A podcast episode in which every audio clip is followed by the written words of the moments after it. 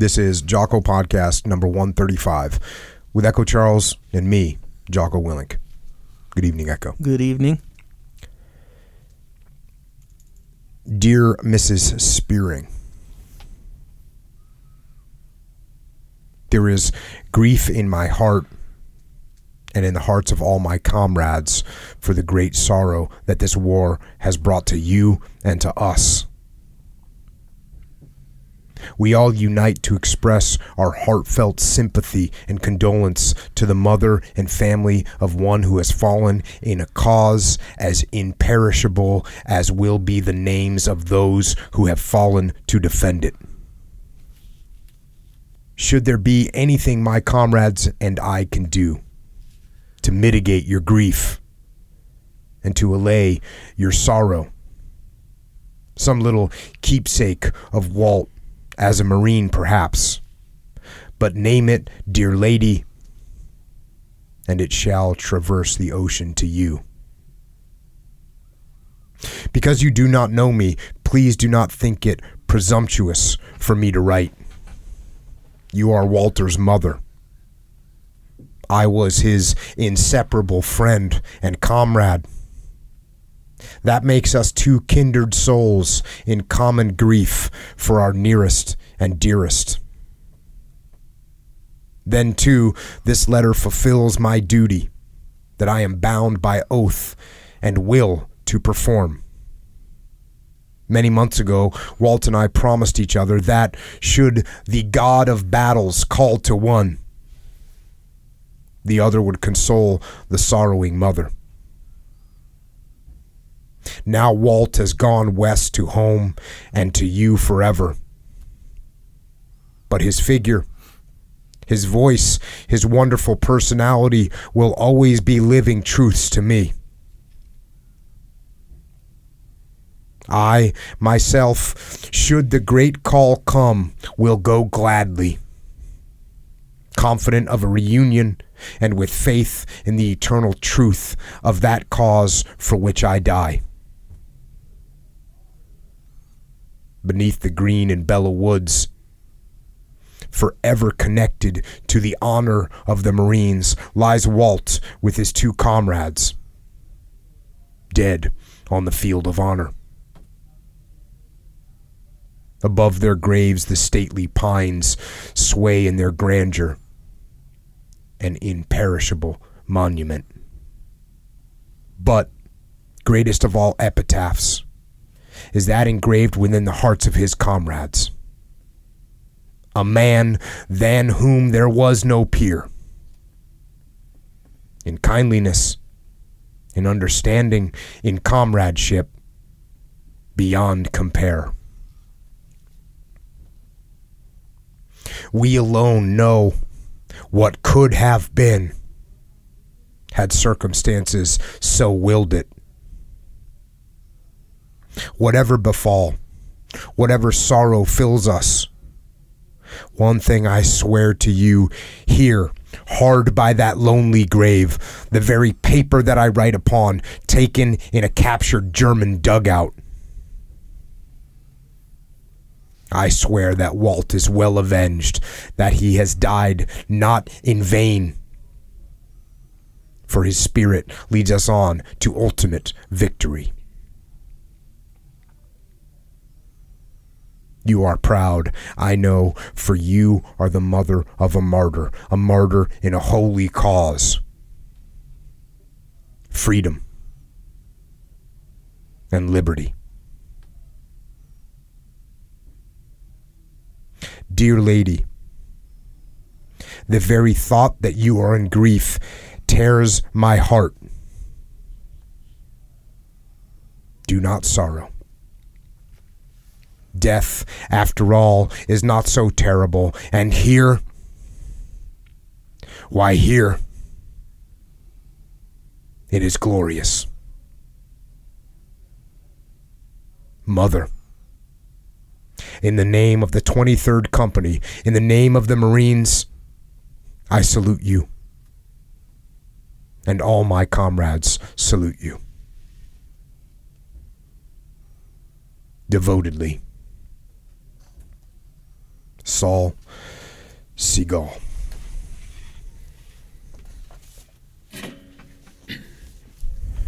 And that was a letter written by Saul Siegel, who was an 0333 heavy machine gunner. And he was 20 years old when he wrote that letter at the graveside of his Marine Corps brother. Walter Spearing was his name, who was from Philadelphia, who'd been amongst the earliest of the Marines to ship over to war, and who was one of the 1,811 Americans killed at the Battle of Belleau Wood. And Walter Spearing died on June 26, 1918.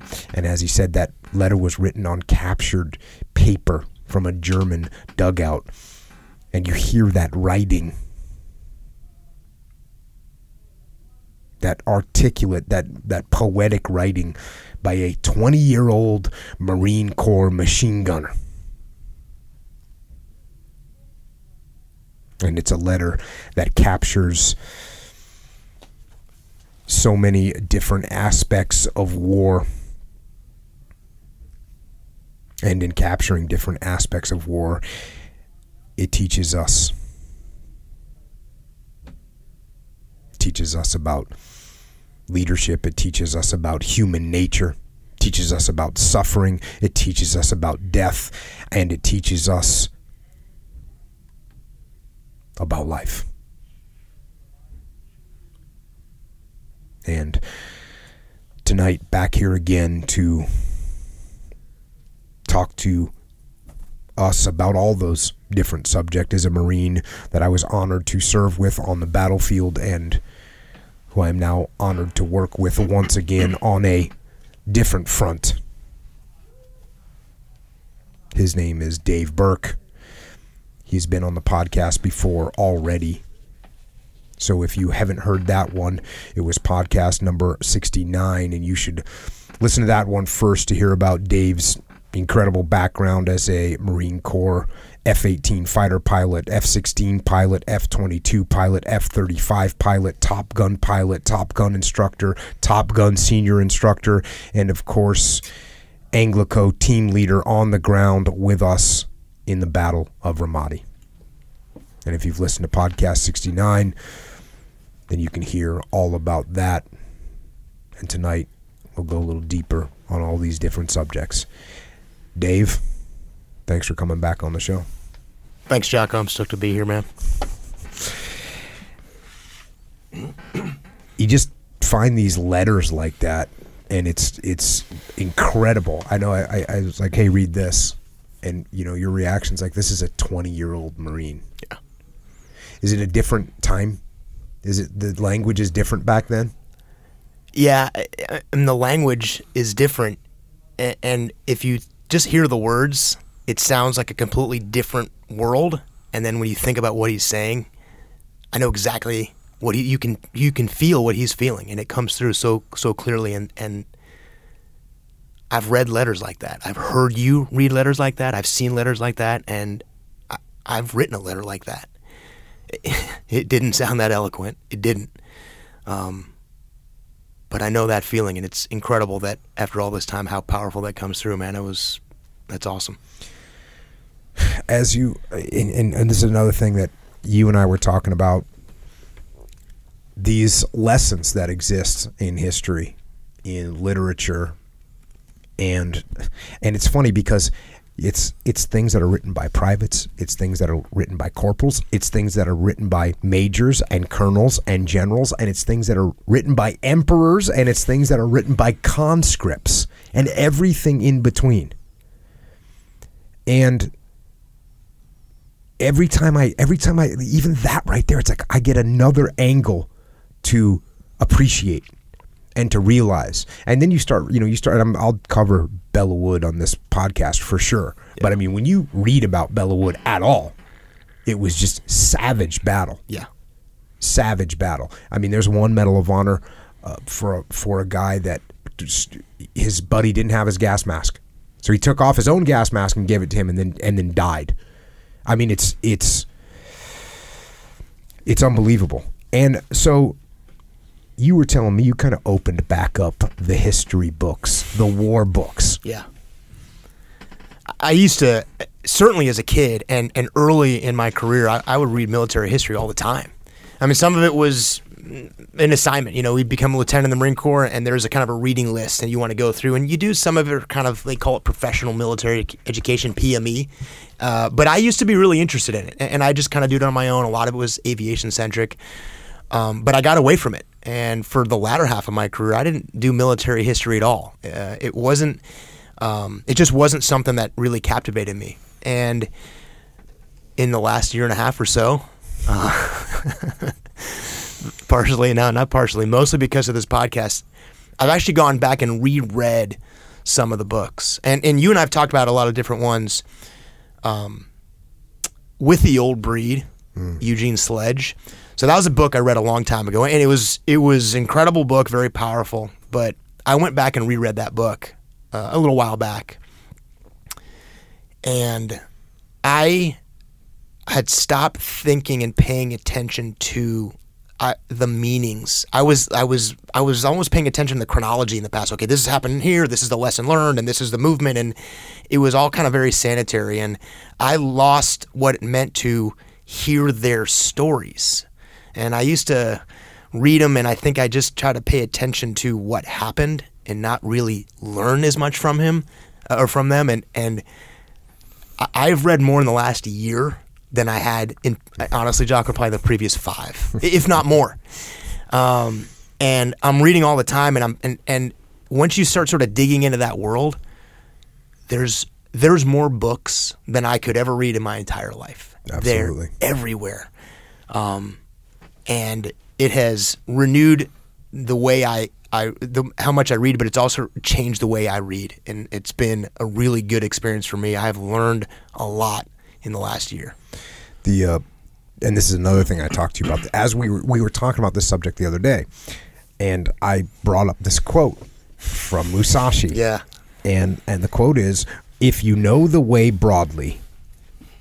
You will see it in everything. Yeah. And to me, that is what makes that is what has um, I guess, recalibrated reading for me is that when you start seeing all these connections and everything, and and part of it, quite frankly, comes from the fact that I wrote a book that is about this subject, and once you go that deep in it, it's like okay, now I start seeing it everywhere, and I mean even it kind of all started. It, it, it definitely all started with About Face for me. Yeah. With, with About Face for me, when I was in Iraq, and I knew I knew about Face was a great book. This is this is on my second on my first deployment. My book was with the old breed. As a matter of fact, that was my book. Yeah.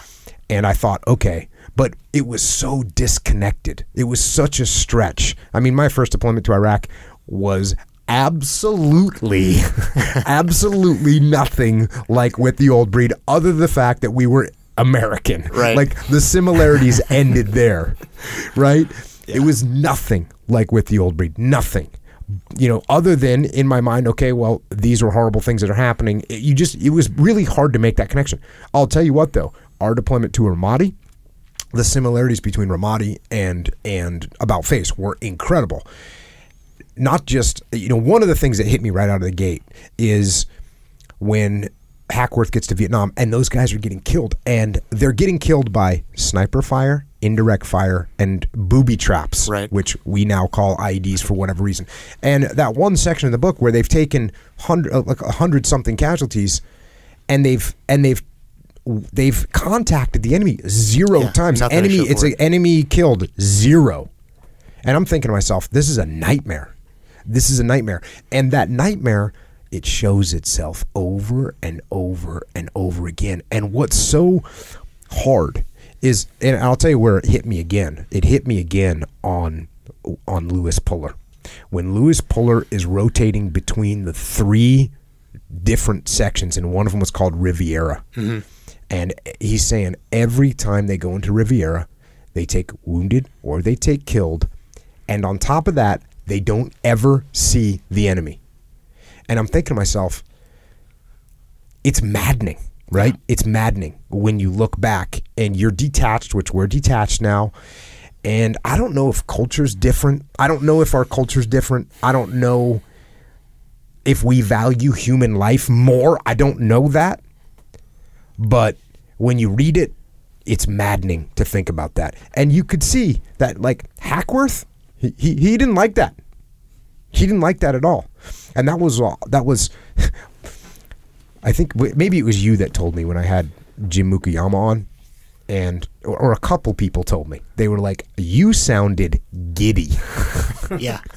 and uh, I said, "Well, yes, I was giddy," and and here I was. But it was very interesting to go and talk to Mukoyama because what was interesting to me is you you there's the there's the public persona of some guy that was in the military, right? Right. There's the public persona of some guy that was in the military. Myself included, you, all of us. There's that public persona of oh, this is what this guy's perceived as. But then there's like, okay, what about all the people that served with that person? What do they really think? Yeah. And what was Hackworth really like? And so going to meet Mook, I was very curious. Now I had read an interview with him where he- I I knew that he had these very he held him in the highest esteem. Yeah, that he was So the real it, deal. It didn't come as a surprise to me, but still it was it was incredible that the perception that I had of Hackworth was accurate.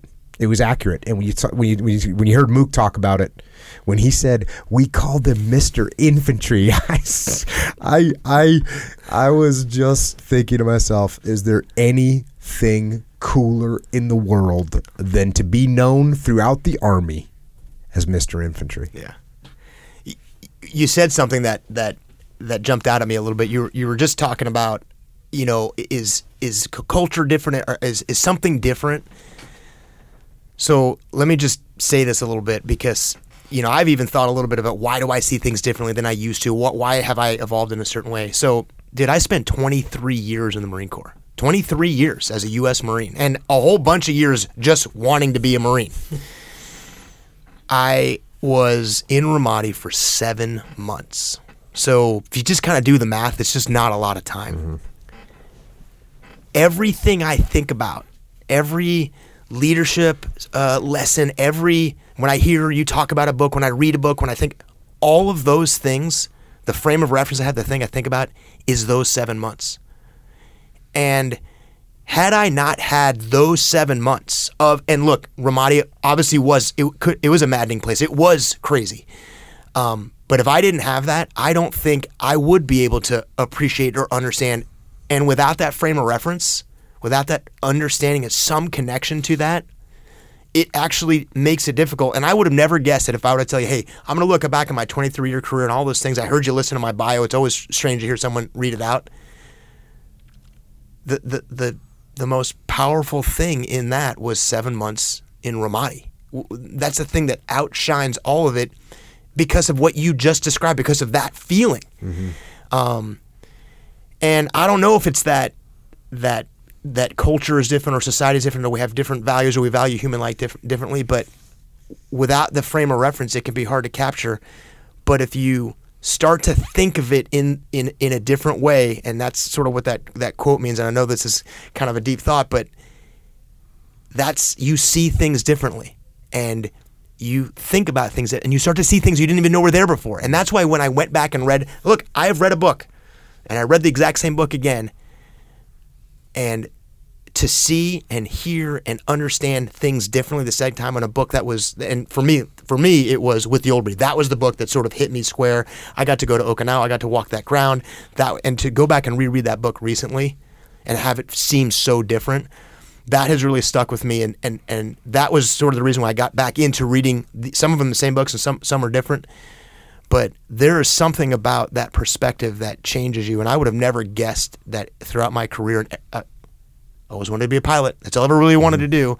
That I would sort of define my experience based on those seven months and how that influenced everything that I see now. And and the weird thing is about Ramadi is when you compare Ramadi to Peleliu, or you compare Ramadi to Okinawa, you p- compare Ramadi to Normandy, you compare Ramadi to you compare Ramadi to those places, and our experience was just it just pales. It just absolutely pales. Yeah, you and I have talked about this a lot.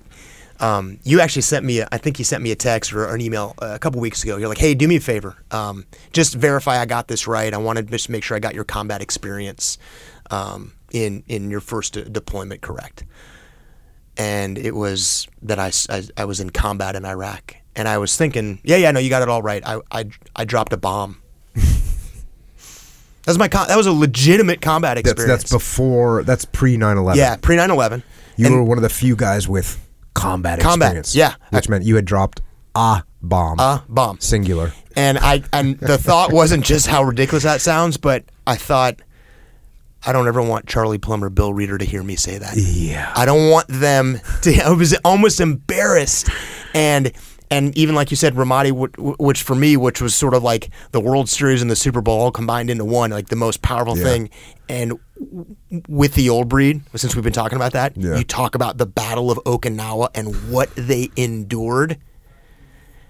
I mean, it is so humbling and and almost honestly, man, downright a little embarrassing to try to share the same experience. We saw that with Tom Fife, and I remember Tom Fife was on the podcast, and he was so grateful for, for he was thanking me for what we had done and, and what we accomplished. And I'm thinking, this is a man that has a purple heart from World War II, Korea, and Vietnam, and he's thanking me for what I did. And um, you know that's that's a frame of reference that I think is important and, and something the podcast does is so extremely well is it gives those guys a chance to sh- share that story that that otherwise they wouldn't get a chance to. Is there a way to get? I- I'm trying to figure out what I was missing. Right, I was trying to. I'm trying to figure out what. How can you get uh, somebody that's a 18 year old corporal to read a book with the perspective, the, with the right perspective? Is that possible? An 18 year old Dave Burke, it wasn't possible. I can tell you that for sure. It wasn't. Um, and I, I don't know if that if that's the case, but I, I do know that if you get an 18 year old Dave Burke, 18 anybody to to start to read and start to think about it, that actually builds over time, and that creates some sort of foundation that I think with time and perspective, you can actually reach those, reach that. But there's no way at that age, no matter what you said, no matter how articulate you were, no matter how powerful the story was, I don't think you're reaching me. And and, and I don't mean that to be um, discouraging, but I, I think that's that's a hard lesson. I think you know for, for certainly what I was going through at that time in my life. It's just uh, not going to happen. It's gonna, yeah. It's weird too because what you're focused on when you're 18 Yeah, that- and you read with the old breed, you're like, like I, I remember my earliest memories of with the old breed are these guys were ripping people's gold teeth Yeah. out with pliers. You're thinking, whoa, that's crazy. Like that's the big, that's that's probably the big takeaway from my first read when I was whatever years old. Yep. Of with the old breed. it's you you see it for the things that seem not real and you're like man that is incredible and that is awesome and um I also think that goes to you talked about this a lot that that sort of that feeling of in, in- invincibility too when you're young and that like immune to not just the physical risks, not just the potential of getting hurt or getting injured or getting shot or some of those worst things, but the mental and emotional f- risks that go along with experiencing that. Um, that's a really hard lesson. Now, the other side of that is, you know, when I deployed to Ramadi, almost everybody on my team was a first deployment, brand new, young U.S. Marine. Um, you met Marcos Perez. He came to the Yeah. uh, the muster. You know, he was a young kid, uh, and you walk in there sort of with this kind of this bulletproof approach, and uh, it, it, it's not how it is when you leave. It's not the same, and, and and in some ways, like you said, the, the scale is is different than a than a Peleliu or a Guadalcanal or any of those things, you know, that, that we just talked about. But when it's happening to you, it's it could be a single round, a single mortar, a single shot, a single wound. If it's happening to you, it sort of feels like the it's happening to the whole world. It's really uh, impactful, and that's probably why, if I look back on my career, the thing that's the most powerful experience that I had that sort of outshines everything by by so much is is that time in Ramadi because I was exposed to things that I never saw as a pilot and never would have seen had I not been on that deployment. You know what I was I was thinking. So one of the things I remember probably, I don't know if it was ten or fifteen podcasts deep into into this podcast. I remember saying during one of the podcasts, and, and I've said it a few times along the way. I remember saying that these people that I'm talking about in these books, they're not characters Yeah. These are people. And I think at some point for me, that transition in my brain happened where I was saying to myself, these are these are people. And I think I got a little bit of it in my platoon commander tour because, you know, there was hey, it was a, it was a good solid deployment. Was there risk? Sure, there was risk. It wasn't super high risk. I had I had a great crew of guys, but you know there was there was stress and there was personalities, and you start to see that when you read about a guy and you think I I kind of know that guy. Just I just know him a little bit. I just know him a little bit, and and you start to realize that those people in these books, they're real people. And I think that for me was a huge leap between connecting me to the text that I was reading. And I'll tell you another thing, and straight up voice. Wh- wh- When I started thinking about reading these things, when I started reading these aloud, when I started reading them and hearing them in my own headset, uh, like on the podcast, that was an impact. And and now it's happened. It happened with Bill Reeder. It happened with Jody Mitic. It happened when these guys come on here and they hear me read what they wrote, and it hits them. And so that's another part of it too. There's an element when you read that's missing. There's an element of voice that is just more powerful. It's just more powerful. And I remember when I read The Forgotten Highlander. When I read that book, I read it on the plane coming back. Colin, a guy over in Scotland, a buddy of mine who I'd done some work with, he gave me this book, and he, I was on podcast eleven, and he goes, "Hey, you got to check out this book." I won't try and do a Scottish accent. Plus, he's a mumbler. He's like, "Hey, got to let's check out this book, mate." and so he gives me this book, and I'm sort of thinking, "Okay, you know, I, I just." I wasn't sure, but I had made a, enough of a enough of a leap in my brain that when I started reading that book, I said to myself, "Wow, this is gonna be this is gonna be a really powerful podcast." So I read the book. So then when we come, this is podcast number twelve.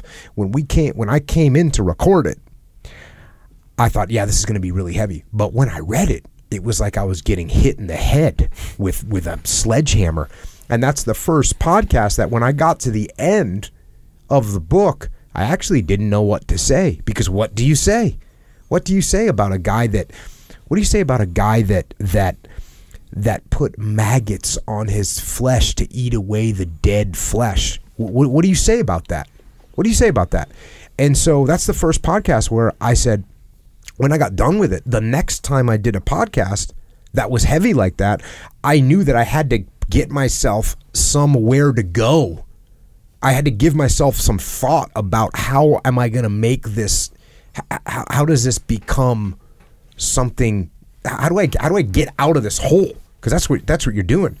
And so there's a level of that as well when you hear like when you hear a hardcore history podcast. Great storytelling, but he's reading quotes from people, but it's so much more powerful when you hear it audibly. And we you know people say that about extreme ownership too. People say, "Oh yeah, I love that book," and then someone will say, "You got to get the audio Audio. book because it's Leif and I reading it, and you can hear." I mean, how much is communicated in the tone of voice? There's a lot.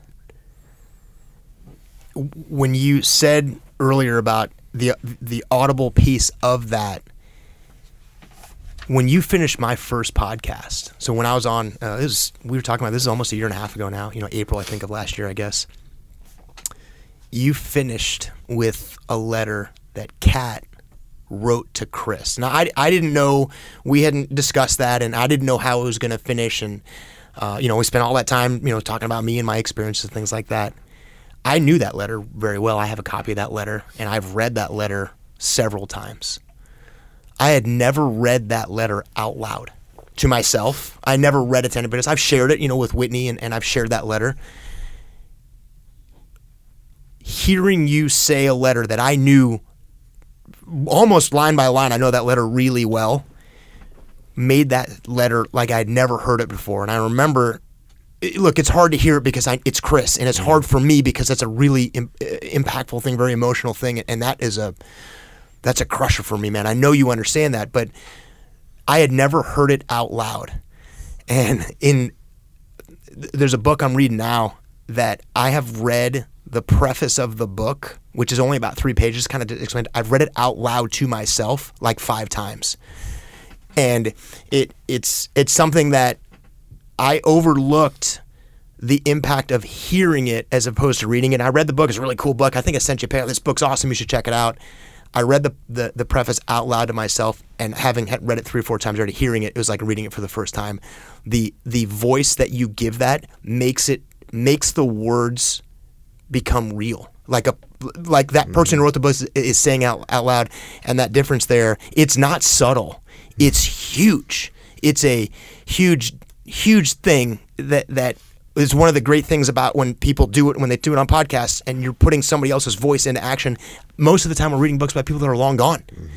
Uh, and you're telling stories that nobody would ever hear, and even if you read them, it misses something. And, I- and I think the power of that is huge. And it brought me right back to our last podcast, which was you sitting right where you are, reading Cat's letter to Chris, and as like I said, like I had never heard it before. It was it, it's a totally different level. You know what? Uh, podcasts was another podcast that that sort of it it caught me was uh, One Soldier's War by um, Arkady, and that part in the end of that podcast where uh, it's again it was, it, that was podcast number eighteen, and he's he's he's quoting these wounded soldiers that were sitting begging for money basically. And he's talking about how this guy is saying you know if I would kill all these he's talking about this this soldier's talking about everyone on the streets in Moscow. He says I would kill every one of these people to bring back my brothers. You're reading this going good god. That is a powerful powerful book. Did you see him in the news recently? No. He faked his own death Oh yeah, yeah, absolutely. yeah. Yes. All these people. We well, talked about they, it, yeah. They hit, they hit me up on social media, and I was, oh man, what a travesty. out, yeah. And yeah, I was totally bummed out. And then, sure enough, he had faked his Yeah. own death. He had even fooled his wife. He Yeah. didn't tell his wife. That's that takes a lot of courage. He's a courageous guy already, but Yeah. to fake your death and not give your wife a heads up about it, That's that's hardcore. that that's problematic. Yeah, and and that that feeling to it's one thing to sort of have that feeling, but to be willing to express that feeling that I would do that to all of these people. That is that's a that's saying a lot, man. I mean, that is deep to to. I mean, I've had some pretty hardcore thoughts, certainly in my time. Like, nah, I'm probably not going to share that one. Uh, but to put it out there, you know, I mean, that's that gets to the core of, of just how how much people feel from those experiences, just how powerful those feelings are. And those guys had no mercy. Those those Russian soldiers, they had no mercy. It was that that part where he's talking about the sergeants beat the corporals, the the captains beat the sergeants, the majors beat the captains. Yeah. It's just a nightmare. Yeah. It's just a complete nightmare. It, it makes you wonder how any of that is is makes any of it remotely functional. Like, how does that system function at all under that setting, under that environment? How, could anybody at the bottom of that hierarchy be willing to go do any of the things they went and did? You know, you, you're talking about you know th- this thing from from Belleau Wood. They're they literally know most of you are going to die. We're going to charge across open fields into machine guns. We use that example at Echelon Front as something that you would never do. Mm. And that's what they were doing. I mean, borderline just human waves. If we do it enough, we're going to get 50, 75 yards of terrain out of it. We're going to move the line forward 100 yards. And we're going to send wave after wave after wave to it. And, and guys at left and right, like, this is borderline a death sentence. Um, what what people are capable of doing in, under those environments is is unreal sometimes. World War One, it just is. It's just You know, what's- you know what's funny is that I say that about everyone, every war. So the World War like unbelievable, and then you you talked about Napoleon and like nothing like that, and then I read the book on the coldest uh, war or uh, colder than hell. Colder than like hell. no, nothing like that. Like th- there is there is something that has happened in every one of the stories you've talked about, where I think. How is that possible? And they all have their own unique thing about them that just seems unreal. I'm, I'm going to throw on an orange vest and mark my position in 30 below so you can see me, so you know where I am. Because I'm the leader. Because I'm the leader and you. Kurt and- Lee. Yeah. Yeah. Uh, yeah. Unreal. that being said, World War One, no, I, I I I don't I don't know that that I don't know that that is out there. I, the the complete lack of control that you had as a individual soldier, Yeah. as a not, not even as a a platoon commander, as a company commander, you had no control over your fate. It, that's that's what Right. that's what scares me so much about World War One. It wasn't like, hey Jocko, here's here's here's the situation, here's what we're trying to accomplish. Why don't you go figure out the best way to do it? And I go, okay, you know what? Cool, I can do this. We can we can come up with some cool tactics. We can make some stuff Yeah. happen. It was, hey, tomorrow morning at zero six hundred, 14,000 of us are going to go at 0600. And then guess what's going to happen at 0615? Another 14,000. Yeah. And guess what's going to happen at 0630? Another 14,000. And guess what? A vast majority of them are going to be wounded or killed. And mm-hmm. that's that. So that that to me and and I'll tell you what. I, they call that the war to end all wars. I think if there would have been internet Yeah. photographers, Yep. Instagram, Twitter, YouTube, that might have been the last war. Right. That might have been the last war. If you were, eh, and it's not. If you saw that as a leader, because I'm just talking. When I think about, it, I think about like you're a general, and you're in charge, and you organize this big operation, and then you you give the execute order, and then twenty two thousand men are killed in the first twenty four hours. Who does that? Yeah. Who does that? Now, and this is this is a dichotomy because are there situations where people have done operations and are there situations at war that it's like, hey, guess what? We are going to do this mission and we don't have a real good chance of coming back, and that's the way it is. Yeah. and it's a strategic piece of the mission, and does that happen? Could that happen? Absolutely. And do people in the military sign up for that? Would I sign up for that if that was what was required? Well, yeah, that's what we signed up for. But as a leader like that, to be sitting there looking at 25,000 men and you gained, you know, 75 yards of mud. And and you know what? You go, okay, that was bad. We're not going to do that again. No, no, no. You know what? You say, you know what? We'll do it harder. Right. We'll do it harder, which is which is what makes me. Uh, it makes that war to me just absolutely sickening, and Yeah. it's it's sickening. It is. It, it absolutely is. And the calculus that, goes into that is something that is completely disconnected from the value of human life. Completely disconnected of what that impact is. And then you you read this letter and that's 14,000 moms. On that one wave, that one time, that's 14,000 of these letters. And uh, the disconnect of, of human life, um, yeah, it's it's it's actually hard, kind of hard to fathom. You, you talked about, you know, yeah, the high risk operation. You know, we're going to go in uh, into the worst possible situation because yeah, and you know what, we all kind of secretly would say, hey, if that opportunity, I, I'm going to volunteer for that. You know, the high risk. But as as that's just how we do operations all the time. That's just what we do. Yeah, No, that's uh, that's uh, that's actually a nightmare. yeah, And the other thing with World War One, right? Like World War Two, you're looking at Nazis yeah, and you're looking at the Imperial, Imperial Japanese, Japanese. Army, and you're thinking we've got real bad guys here. We got legit bad guys. That's that's a factor too, right? It it Germany World War One, it's like, oh yeah, we wanted a little extra land. Who's that land for? You know what I talk about? You know when we, when, when we work with companies, and I say, so okay, CEO says, ah, you know, my frontline troops aren't doing what they're supposed to do, and it's affecting our bottom line. And you know, I say, oh well, well you got to explain to them why it's important, right? And so then the CEO go- goes down and says, hey, you guys need to do a better job on the front lines so that the company can be more profitable. And the frontline people are like, we don't care if the company's Yeah. more profitable. I'm, I'm, yeah, that doesn't that doesn't matter to me. Yeah, Like, I'm making 17 bucks I'm, an I'm hour making right now. 17 bucks Yeah. an hour, and I got a wife, and I got a kid, and I got a basketball game tonight, and I got a mortgage, and I got a house payment. The company being profitable makes no difference to me whatsoever. Yeah. So imagine now you're World War One, and you're gonna get an extra 14 miles of land. That's the goal to get 14 miles of land in some country, and and it's not for you, it's for like the government. Yeah. it's, Yeah.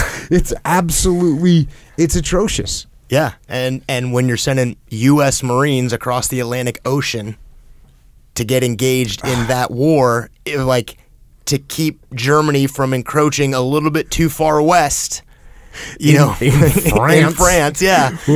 Let me, Yeah. yeah. The the why doesn't, you know, that doesn't that doesn't resonate. Have I have I ever talked about? Do I don't know if I've talked about. Have I ever talked about the white flower thing they did in in Britain?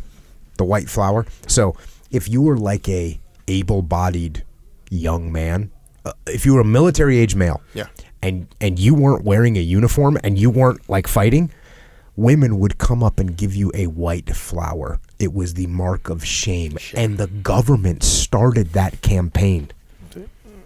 Yeah, the government started that campaign of, hey, you see you see someone that's not in uniform, military age male, able-bodied fighting man, you go up and give him a white flower. He's a coward.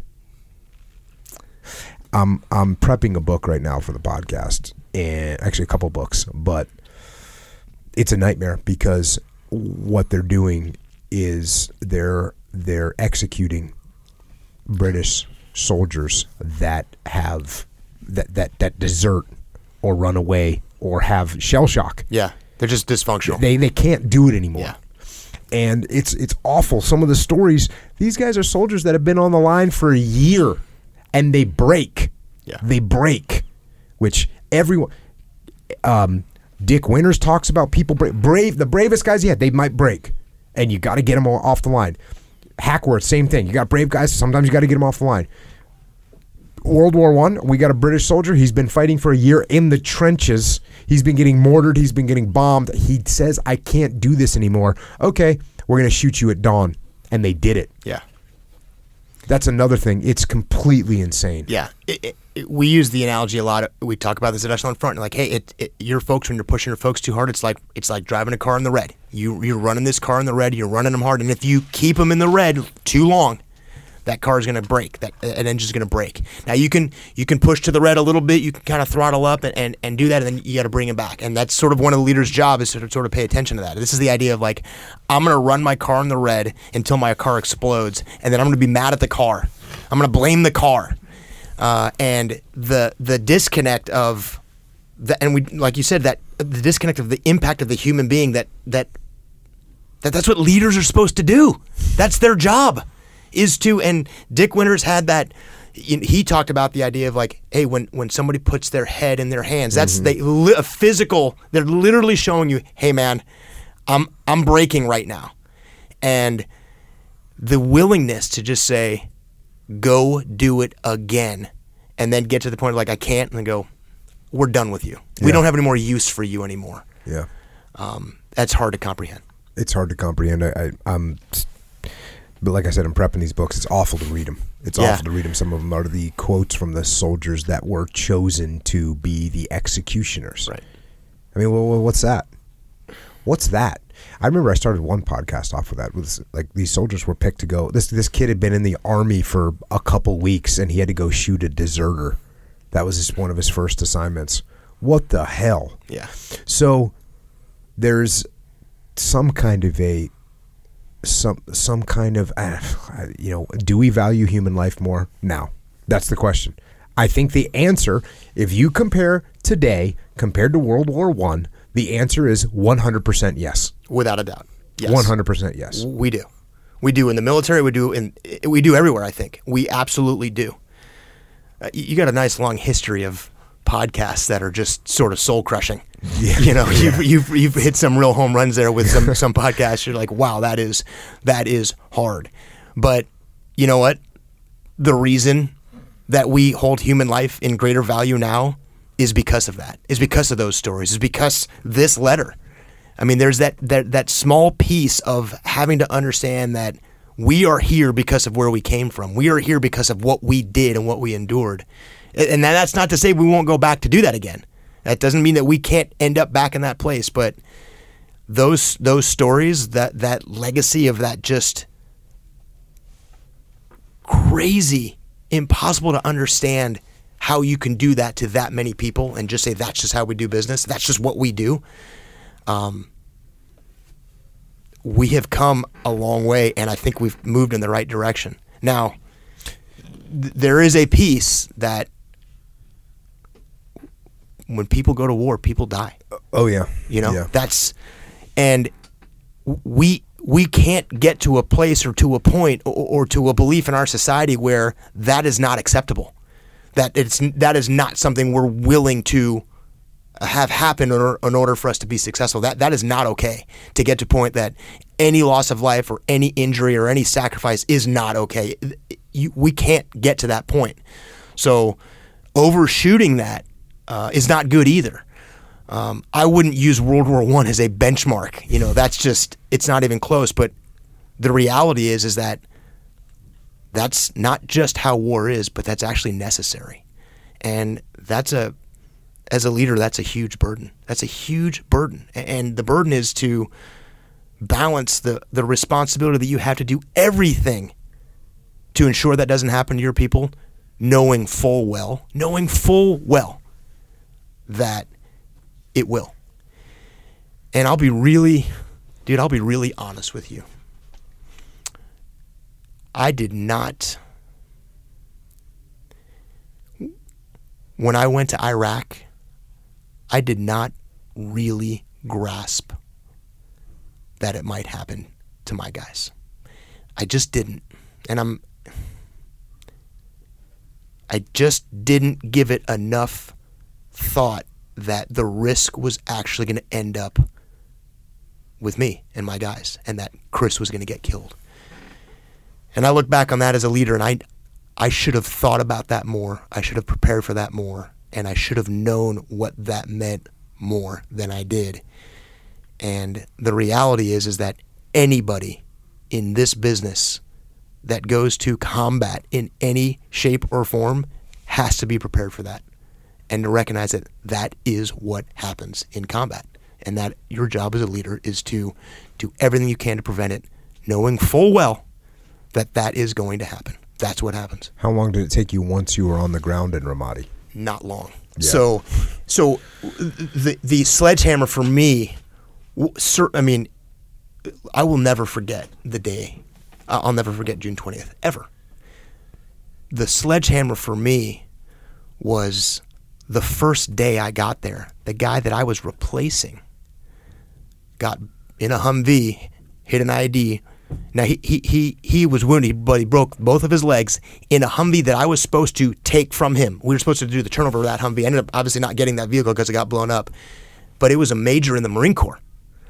And it was like majors in um, a major aviator in the Marine Corps got blown up by an IED so I I got up to speed very quickly, and that place had an ability to get you to be aware of the reality of it very fast. So I think I got there very fast. Day one, something happened, but the anticipation of that getting there, that was kind of a sledgehammer for me. What about in reading reports when you were going in? So I I we talked about this last time. My best friend was in Ramadi. Neil. Yeah, Neil. Neil was in Ramadi in Third Battalion, Seventh Marines. So, so make no mistake, Jocko. I I objectively understood what was mm-hmm. going on. I mean, I, I I was aware. I knew I was getting myself into when I asked to go on that FAC tour to Ramadi. But the disconnect was what it meant. It's sort of like the same disconnect that we were talking about when you read these books. Yeah. Like you're reading reports, but you're you're not there mentally. Well, look, I, combat for me was dropping a bomb in Iraq. Yeah. And, you know, in Afghanistan was a, a certainly more aggressive experience for me. You know, it was a lot more regular pace. Um, there was certainly some risk involved. Um, th- but you've talked about the first combat experience on this podcast a lot. We've talked about just the first combat experience as well. I, I did not really get it until I saw it. And, and actually, in some ways, you could say I didn't get it till I heard it. You know, the sounds of combat, what it really sounds like to have a bullet go past your head so close that you can actually sort of gauge how close it was to your head and whether it was closer to the guy next to you three feet away or closer to you. Who was the sniper actually looking? I've had those thoughts. I know you have too.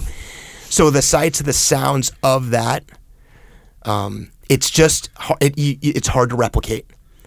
And I've actually been envious. You've talked about the training that you did for your guys at Task Unit Bruiser and some of the things you did.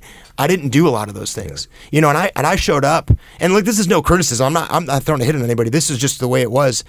I got to that de- that that unit that I deployed with. I, I showed up in October. I did some training. Uh, I kind of really joined the unit in earnest in like January, and I was in Ramadi in February. We kind of you sort of laughed at me last time. I, I I shot my rifle in training once. I, I BZO'd, I, I, I oriented my, my sights on my rifle when I got to Ramadi. You know, and that that uh, training range they had just on the outside, and, and made sure my sights were in good shape before I went out on my first patrol the next day. So, in a lot of ways, I was just kind of in over my head with what that was, and then on that deployment, it That's just crazy. Yeah, it's crazy. That's Uh, and it happened. So I, there was, you know, that's the sort of the the, the trial by fire story. I mean, it, that's what it was for me. But I, I will say this: um, I got up to speed quickly in the re- the recognition, the reality. And look, Mm-hmm. people were, were were getting wounded. People were getting killed pretty regularly. That you could see, like, man, that's that's close. That's real. That's on a street I've been on. That's on a patrol I've done. That's on an OP that I've manned. So I, I I got to that point very quickly, and the lessons that I had grown up with as a leader, the way that I I was as a leader, I was able to leverage that. They they still worked. Leadership in combat, it's it's certainly more dynamic. It, it it'll certainly strike more fear in you, but the principles don't change.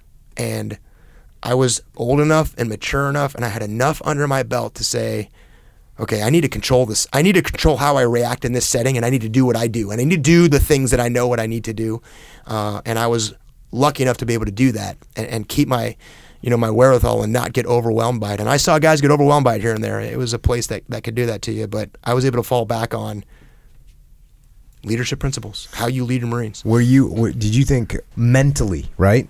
The mental game of being able to detach and being able to take a step back, and as a fighter pilot, did you just say, "Oh, this is what it's like as a fighter pilot"? This is what it's like. Oh, I remember it's like landing on an aircraft carrier. I'm going to be stressed out. Oh, I need to overcome that. Did you just apply the same mechanisms to? All right, now I'm going to be stepping foot on the battlefield, and this is how I, I need to apply the same mentality, the same mechanisms. I had enough experience with being scared and controlling the fear that comes along with things that are scary that it looked different, it smelled different, it sounded different, but the feeling was exactly the same. Does that make sense? Yeah. So Yeah, th- that's what I was. Yeah. Like, like I said, that's why it's a softball because Yeah. I'm, I'm imagining that you know even even for us. Okay, so let's say free fall, like you're going to free fall. Well, you're jumping out of an airplane, and I I was. I thought I would be more scared the first time I jumped out of an airplane, but I was actually pretty pumped. So that's not a great example. But there's times in the SEAL teams where you do something in training where you're like, okay, this is a little bit sketch, right? This Yeah. is a little bit sketch yeah. and you know uh, what do you do? You do the same thing. You know like okay this is what i'm going to do. I've practiced it. I've rehearsed it. I'm going to i'm going to execute this thing and we're going to make it happen. Yeah. and you learn how to do that. So when you get in combat you have a protocol to follow to take that. So if you're good now you know we see keep people that they, they they have the protocol and they aren't able to apply it to the situation. Yeah, I, I I never really freaked out when I was there.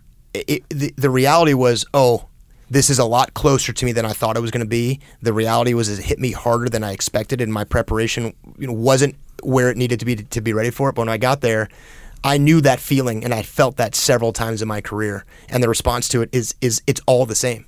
And one of the best things about responding to those situations is that as a leader, you're really busy.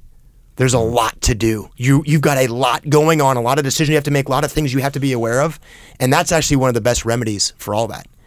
And you know, it's probably really tough for someone really junior in the organization that may feel like he doesn't know what's going on, doesn't have a, a real sense of those things.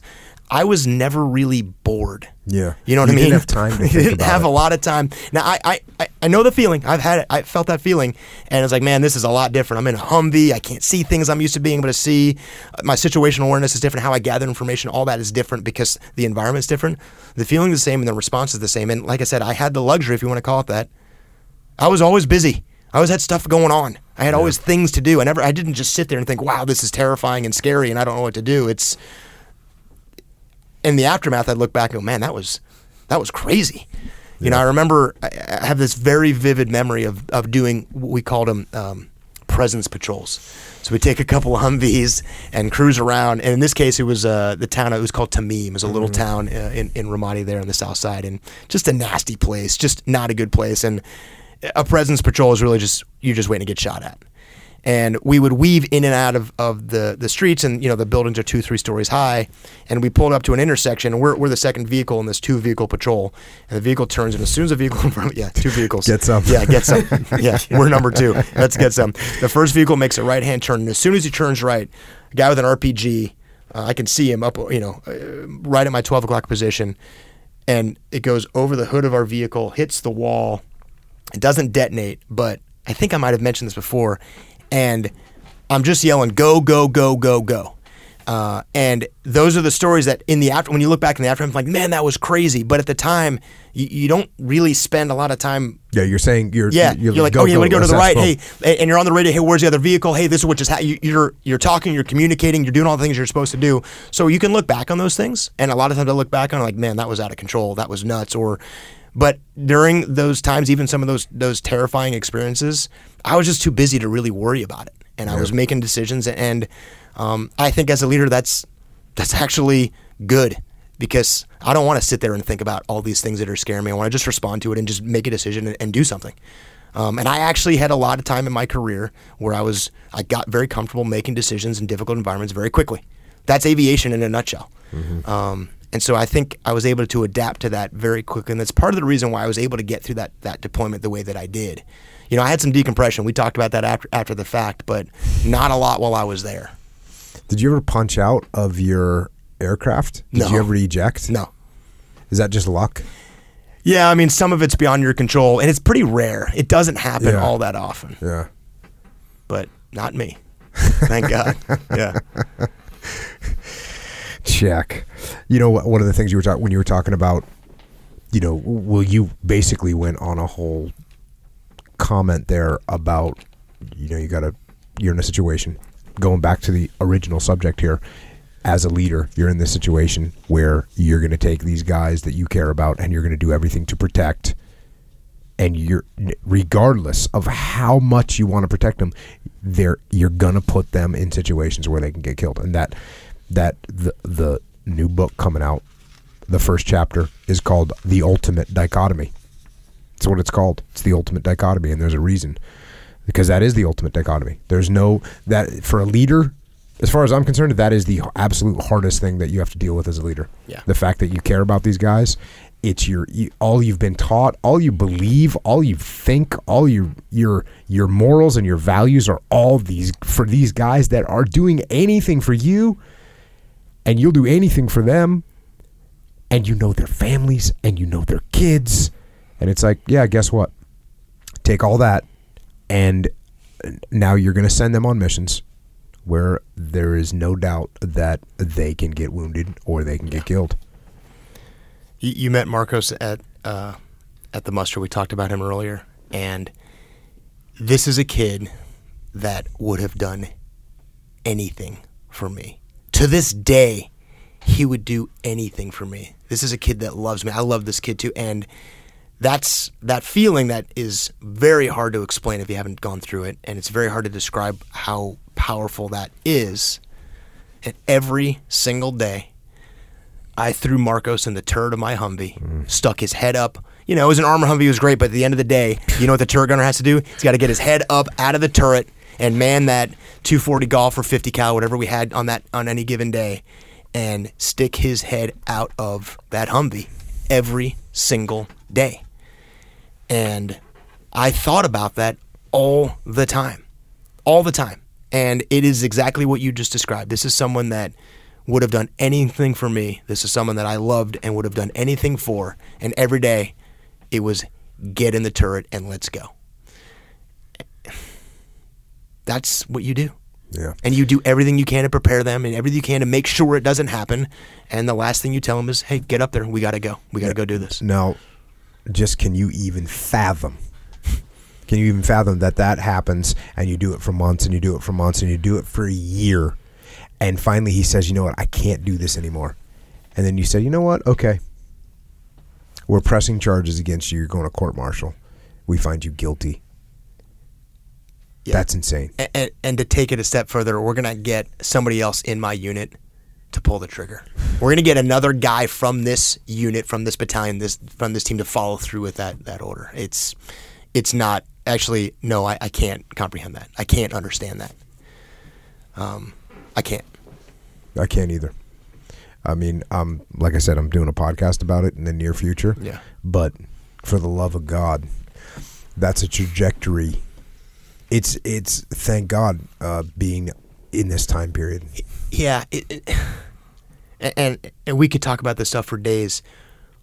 You've talked about it. You just the last podcast with the uh, Imperial Japanese doing those experiments. We talked about the dehumanization, and look, obviously it's it's grotesque, but the dehumanization of your enemy.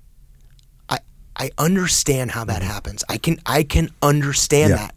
We You can know? get there. I, yeah, I, I, I can. can I can there. see how people can get there. Yeah. Yeah. I can see that, and I know that that I know the seeds of how that grows, and I know that feeling of how that feeling grows over time of Yep. of that disdain and that dehumanization that I said I would never have happen to me, and I felt, and I know that feeling. So I, I, my point is that Well, if you've ever heard me say with our enemy, we didn't really have to dehumanize them because they dehumanized themselves Yeah. because we saw what they did. We saw how they acted. yeah, And what they did to the civilians, what they did yes, to civilians. totally. It's absolutely you, you, you dehumanized yourselves, and Yeah. and you're going to suffer the consequences of that.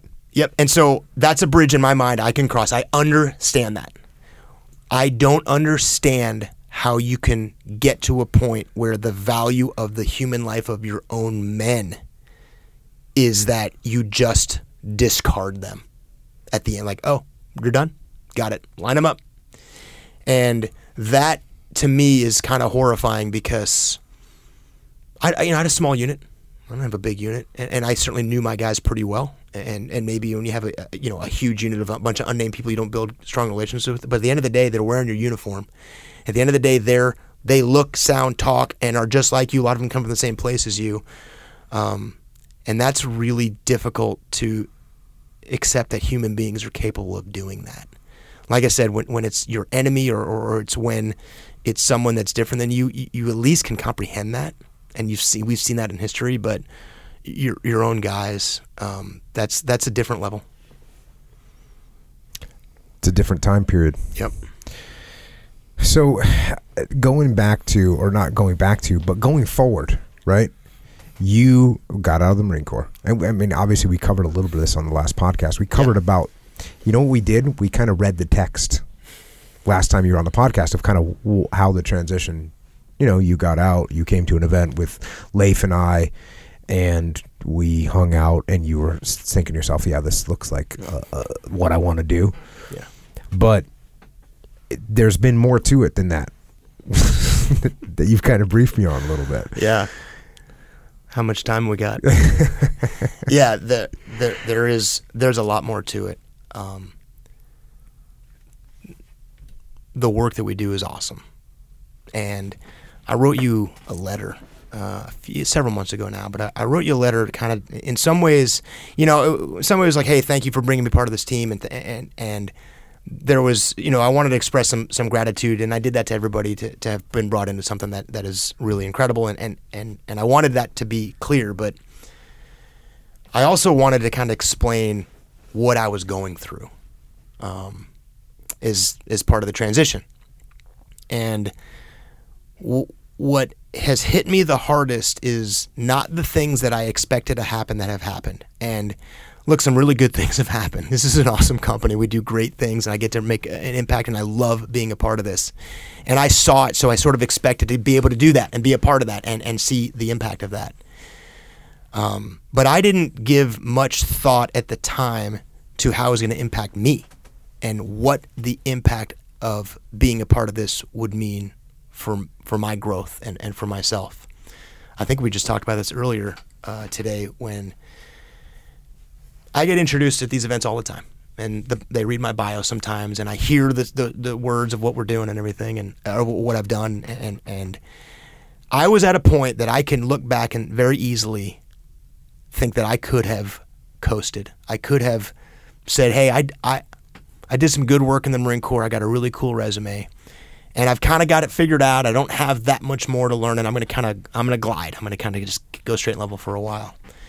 And the biggest part of this transition for me is the recognition that what I have done to this point, what I accomplished as a Marine, and, and the things that I did as a pilot, it doesn't matter. It, it doesn't matter. Because if I cash in now and I check in the box and I'm done and I, and I coast from now, I'll define my life by having coasted for the rest of my life. And I wasn't really prepared for having to recognize of how much more there is for me to learn and how much more there is for me to do. Um, and that has been by far the best and the most humbling part about this. And you got you know me at this point, you know me well enough that I'm not afraid to admit, you know, things that are kind of hard to admit. I'm not afraid to kind of humble myself. I'm not afraid to say, "Wow, I got that wrong. Uh, I didn't see that coming." Um, this transition has been way, way more than I thought it was going to be, uh, and in some ways, it's actually put me on my heels a little bit. It's been a reminder that man, I'm not even close to to doing the things that I want to do before I'm done. I'm not even close, and it's that's a hard feeling sometimes. It's actually I struggle with that a little bit um, because a lot of the times people around me tell tell me I've done great things, and I hear that a lot, and it's great to hear. But I'm not even close, man, and and and that is something I struggle with every day, and I work at every day, and I I have a lot, a lot, a lot to do. I don't think that you you didn't get to where you were without feeling that, right? Yeah. You, you don't get to you don't get to be, you know, the, all the things that you did in your big bio without saying without without having in the back of your mind like I need to do more and I need to do better, right? Yeah, that's true. That that is true. But the magnitude of of it it gets bigger over time. It doesn't get smaller. The magnitude continues to grow. Oh. You know, I know what this is. This is like when you start jujitsu, yeah. and you're like, well, you know what? You give me a few weeks. Yeah, yeah. yeah. You know, Let me figure this out. In like two or three months, I'll probably be tapping this Yeah. guy out. Yeah. And then No. uh, two weeks into it, you're going, oh my god, there's a whole nother thing here. Yeah, that might be one of the best metaphors for it. You know that that Yeah. that experience. Look, the jujitsu thing started because in, on the podcast, I was describing fl- the last podcast. I was describing flying to you. I was, descri- I was describing dogfighting to you. Yeah. And you're like, dude, that sounds exactly like jujitsu. And that's kind of what sparked my interest. Was is there a way to kind of replicate those experiences that I had that I know I can't do in an airplane anymore, Mm-hmm. but can I can I replicate that in some other way? And that was what was intriguing to me. Um, and that was what got me on the path of that. But look, I, I already said this. I didn't think the magnitude of the panic of, oh God, I'm running out of time. I have so much more to do was going to get bigger over time. Uh. and that is sort of what like jujitsu is, is, and, and I, I, again, I think we've had this conversation. Well, I've made fun of you Yeah. on this podcast when you weren't here. Yeah. Of you being, you know, you sent me a text like, "Bro, I'm, I'm, this is horrible." I'm like, "Oh, what's what's going on?" You're like, "Well, I, I, I'm never gonna be like really, really, really good at jujitsu. yeah. yeah. you know, like, like, hey man, you're whatever. You're 46 years old. You know, yeah. get good. You Yeah. know, get good. It's all good. Yeah, no, certainly. Um, I, I think that the the message is and, and, the lesson for me is is a reminder of, of something I did know, something I have known throughout my life, of that feeling of the clock is running. You're on the clock right now. You don't know when that clock's going to end, but I'm going to tell you right now, you're on it. And every second that you're not grinding on that clock, you lose it. And there's a point where complacency will try to sneak in. The complacency will try to crawl up and go, dude, you've been crushing it. Look at what you've done. And that voice can kind of get loud and it can kind of tell you like, dude, it's time to kind of turn the corner and coast a little bit. Kind of kind of glide just a little bit. You're good. Um, and I think the best thing that's happened to me is that exposure to echelon front, exposure to, to, to the to the team, and exposure to jujitsu in a way of not like, oh, am I going to be some world champion? And it's that, bro. The more you know, the more you learn, the less you actually know because learning just means like, oh, there's more out there. Mm-hmm. So you go from one to two, but what's available is a hundred to a thousand. Then you get to three, and a thousand turns into ten And jujitsu is infinite. And so every time I get to whatever the next step is, the next level, all it really does is is just somebody's opening door. and Go, oh, it's actually bigger. Mm-hmm. So it's almost like you're getting worse. You know, if you do the math, like I'm now at level four out of a million. You're like, You there know, was, it's like yesterday there was only four moves yes, I didn't know. Yeah, yeah, that's exactly right. Today there's 40 moves I don't know. Yeah. And the other thing is from a from okay for f- dog fighting in an aircraft, right? It seems like there would be some limitation. Without a doubt. Okay. I, we, and we haven't, we, you and I have not had this conversation, but I've had those thoughts. There absolutely, absolutely is a limit. There's only so many things that you can do. Yeah. Yeah. Um, and that's actually not true. yeah. you know, and and in an aircraft, you know, just just by constraints of time, I mean, you can't you can't go up and dogfight for four hours a day. Every now you do that in Top Gun for Yeah. for a few years, but the opponents that you have, well, I guess you're going against the other structure. That's that's as good as you're going to get. Yeah. But jujitsu, you can do that for Look, 20 years. The, the parallels are undeniable. The parallels are, and you saw that right away. You and I talked about that. There's no question. That has been the most intriguing thing for me is that it's I'm able to replicate those feelings, but the unlimited nature of how of what's out there. If I had a guy in a Hornet that I was going to go do BFM with, and he was, we were going to do these these maneuvers, and he'd be like, I like to do this when I'm defensive. And it wasn't exactly what he's supposed to do. He was going to lose every single time. I'm like, oh, you, you're not going to do the best method in this situation? Mm-hmm. Good. I'm going to savage you. Mm-hmm. Jiu-jitsu is not It's like not that. like that. Yeah. It, there is no, this is what works and everything else is inferior. And we have the geometry, we have the math, we have the science, the physics, and we actually at Top Gun through a ton of effort and trial and error actually figure out this is what you need to do here. This is how you create the most amount of closure. These are all the things you do to maximize your aircraft. And so if somebody deviates from that, it's just better for you. That's not true. Yeah, it's not. that's- I mean, yeah. it's, it's- there's, there's like no, it's been so broken down and so studied that there's no possibility that someone could come up with something and go, "Oh, I came up with something new." no. It's not happening. Nope, not happening. and and when you're a, when you're at Top Gun, when you're a Top Gun, I would love to see somebody to try something new. Yeah, yeah, yeah. Go for it. Yeah. yeah. Do, do your worst. Do, come up with your best game plan because I know what you need to do in this situation, and if you don't do that, you're just giving me opportunity. Yeah. That's what you're doing. And so there is a level of that in jujitsu where you know, the, oh, they're going to put your arms up. There's all the you're going to give up your back. There's all these things that you can't do. But for instance, Jeffy Glover, he'll give up his back. And then he's ro- rolling away from you, or Yeah. Dean Lister. He's you're getting him in a triangle. You think, and then you're getting your guard and You're getting smashed. So there's there's times where the things that you don't expect someone to do, they do, and it's problematic. Yeah, and, and I want to be very careful. I- y- y- I'm I'm so new at this that I almost should not even be telling you what I think I know about this. But the glide path to get from seeing the inside of an F-18 for the first time mm-hmm. to being right at the very apex of that community, hmm, six, seven years. Oh, really? Yeah, about seven years from. I'm going to introduce you to this airplane. Now, you know, you know how to fly, but I'm going to introduce you to a combat aircraft for the first time in your life. A real combat machine. You're going to get in that thing. I got there in 1998. First time I set foot in an F-18. I got to Top Gun in 2000, uh, uh, 2002.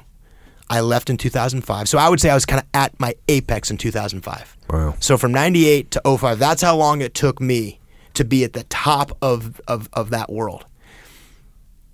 Am I going to, can you imagine like the best guys in jiu-jitsu, the guys that have been doing it for five to six years? Yeah, well, there. Well, what you'd have to do is you. There's some anomalies out there. Yeah. There's guys that are incredibly incredible natural athletes, and also you'd have to take someone and say, okay, this is your job, because that was your all- job. yeah, yeah. That's a big piece. Hey, this is your job, and that happens. Some kids get into jujitsu and they're like, oh, I'm going to sleep on the mat. All I'm going to do is train. BJ Penn got his black belt and did well. Did he win the worlds in after three know. years? I don't know. I I don't think so.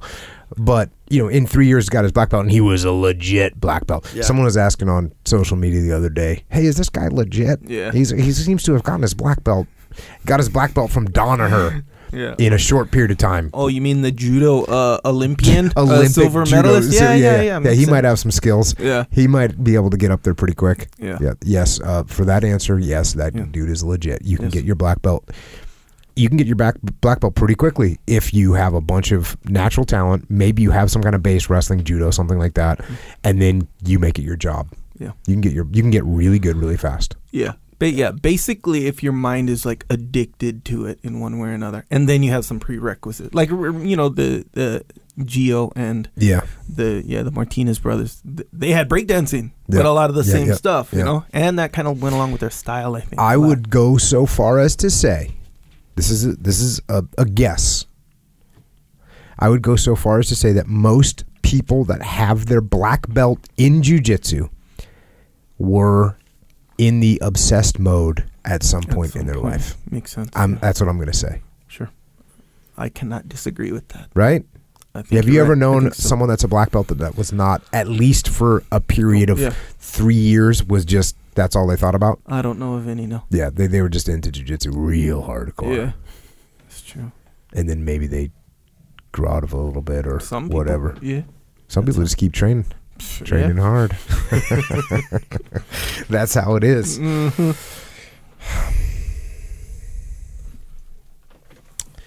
One of the things that you did, uh, and this is going. I, I hate to cycle back to the podcast again, but I'm going to do it real quick because I had a I had a note about it, and it's something that you and I have talked about several times. When Tom Fife came on the podcast, Purple Heart, or, you know, served in World War II, Korea, Vietnam. Purple Heart, World War II, Korea, Vietnam. Battalion commander in World War, or in Vietnam. Uh, company commander in Korea, and I think Tank platoon commander in World War II.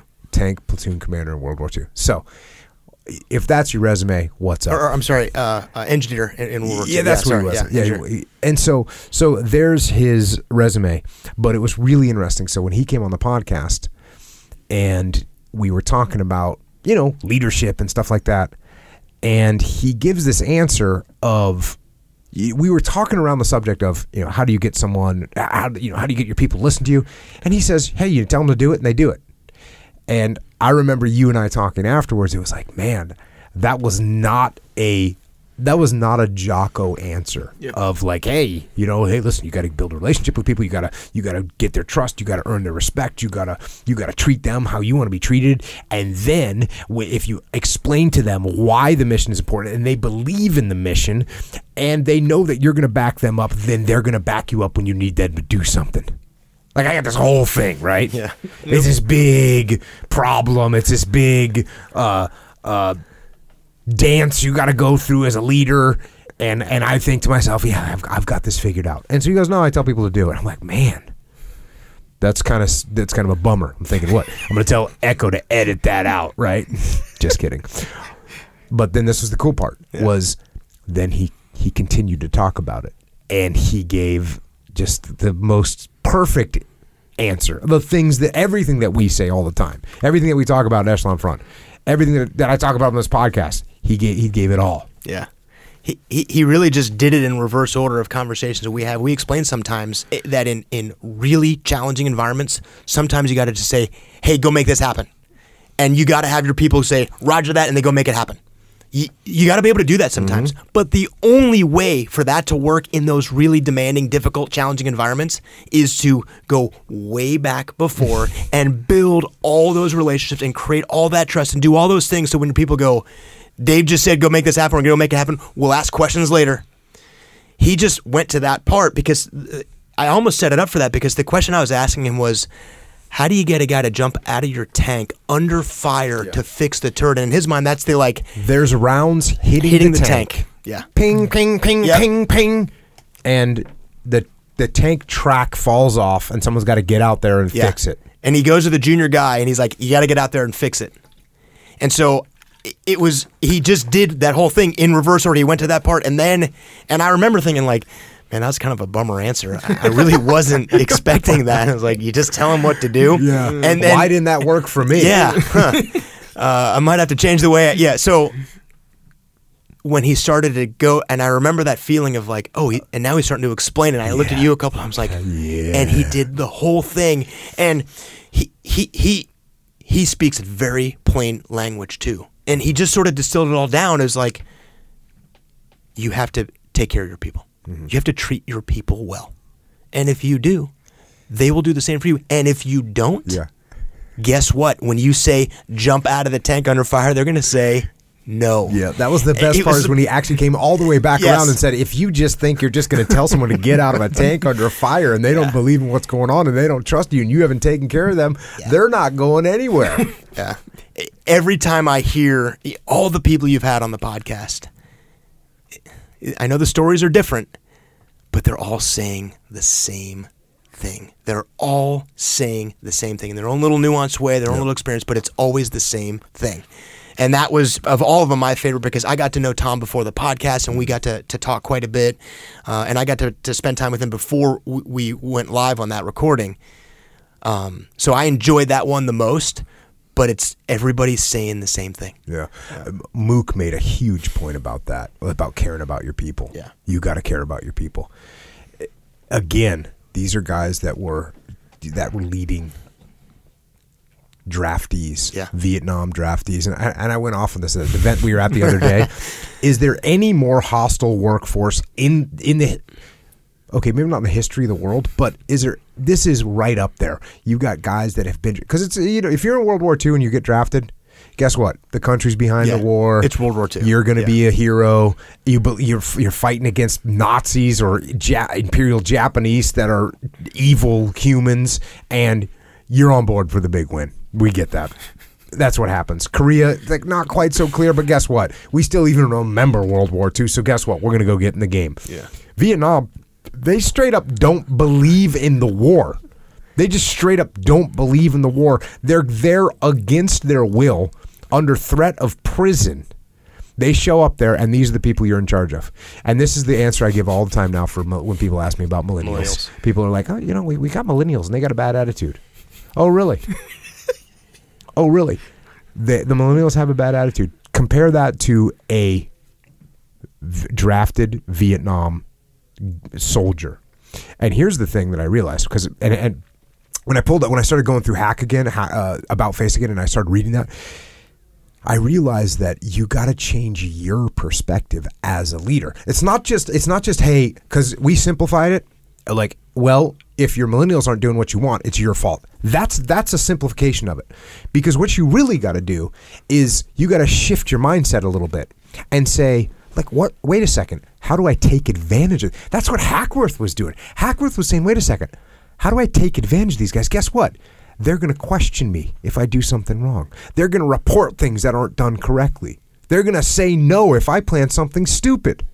Is that a bad thing? Let me think about it. Actually, no. That's actually not a bad thing. So if you've got a millennial, that's like, hey, if I don't like the leadership here, I'm leaving the company.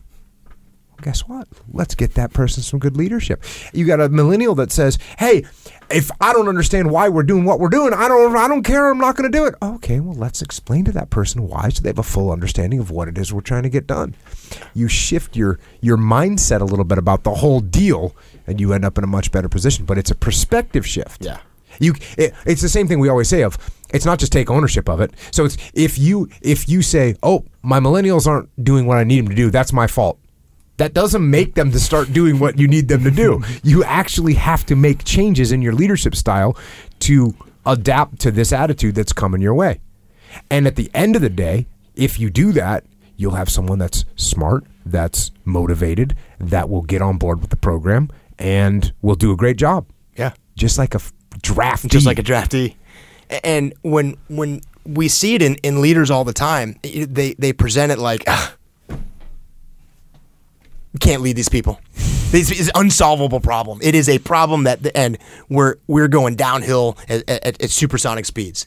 And when you do what you just said and try to change that perspective and then put it in comparison to the story of the draftees, they're almost a little embarrassed, like, Yeah. oh, yeah, Yeah, that's one of those answers. When I give that answer, I I, I, I have to soften it a little bit because I just can't hit people with a straight at- baseball yeah. bat. Like, hey, these guys were taking. I don't. I don't throw this in their face of like, hey, these guys were taking draftees that didn't even believe in the war Yeah. and were gonna get killed. Yeah. you're like, hey, you're asking someone to stay late on a Tuesday night. Yeah. That's what you're asking for. Yeah. They were asking them to patrol through a mine-ridden jungle. Right. Not to mention, this person is actually interviewed at your company, applied for a job, wants to be there. Yeah, there, there's a clear difference in generations, something to think about. But nobody forced this person to join your team Under threat yeah, of under threat prison. of prison. Yeah, and you see that in the, the the the when the recognition hits, you can see it of like, oh, yeah, no, you're right. This, this actually is a very solvable problem. It just takes some work on my part. Yep. Um, and I mean, I, that's true with everything. Yeah, and we got. I mean, we obviously we have all kinds of companies out there that we work with now, and their workforce is now becoming all millennials. I Right. mean, they're frontline people right now at a company.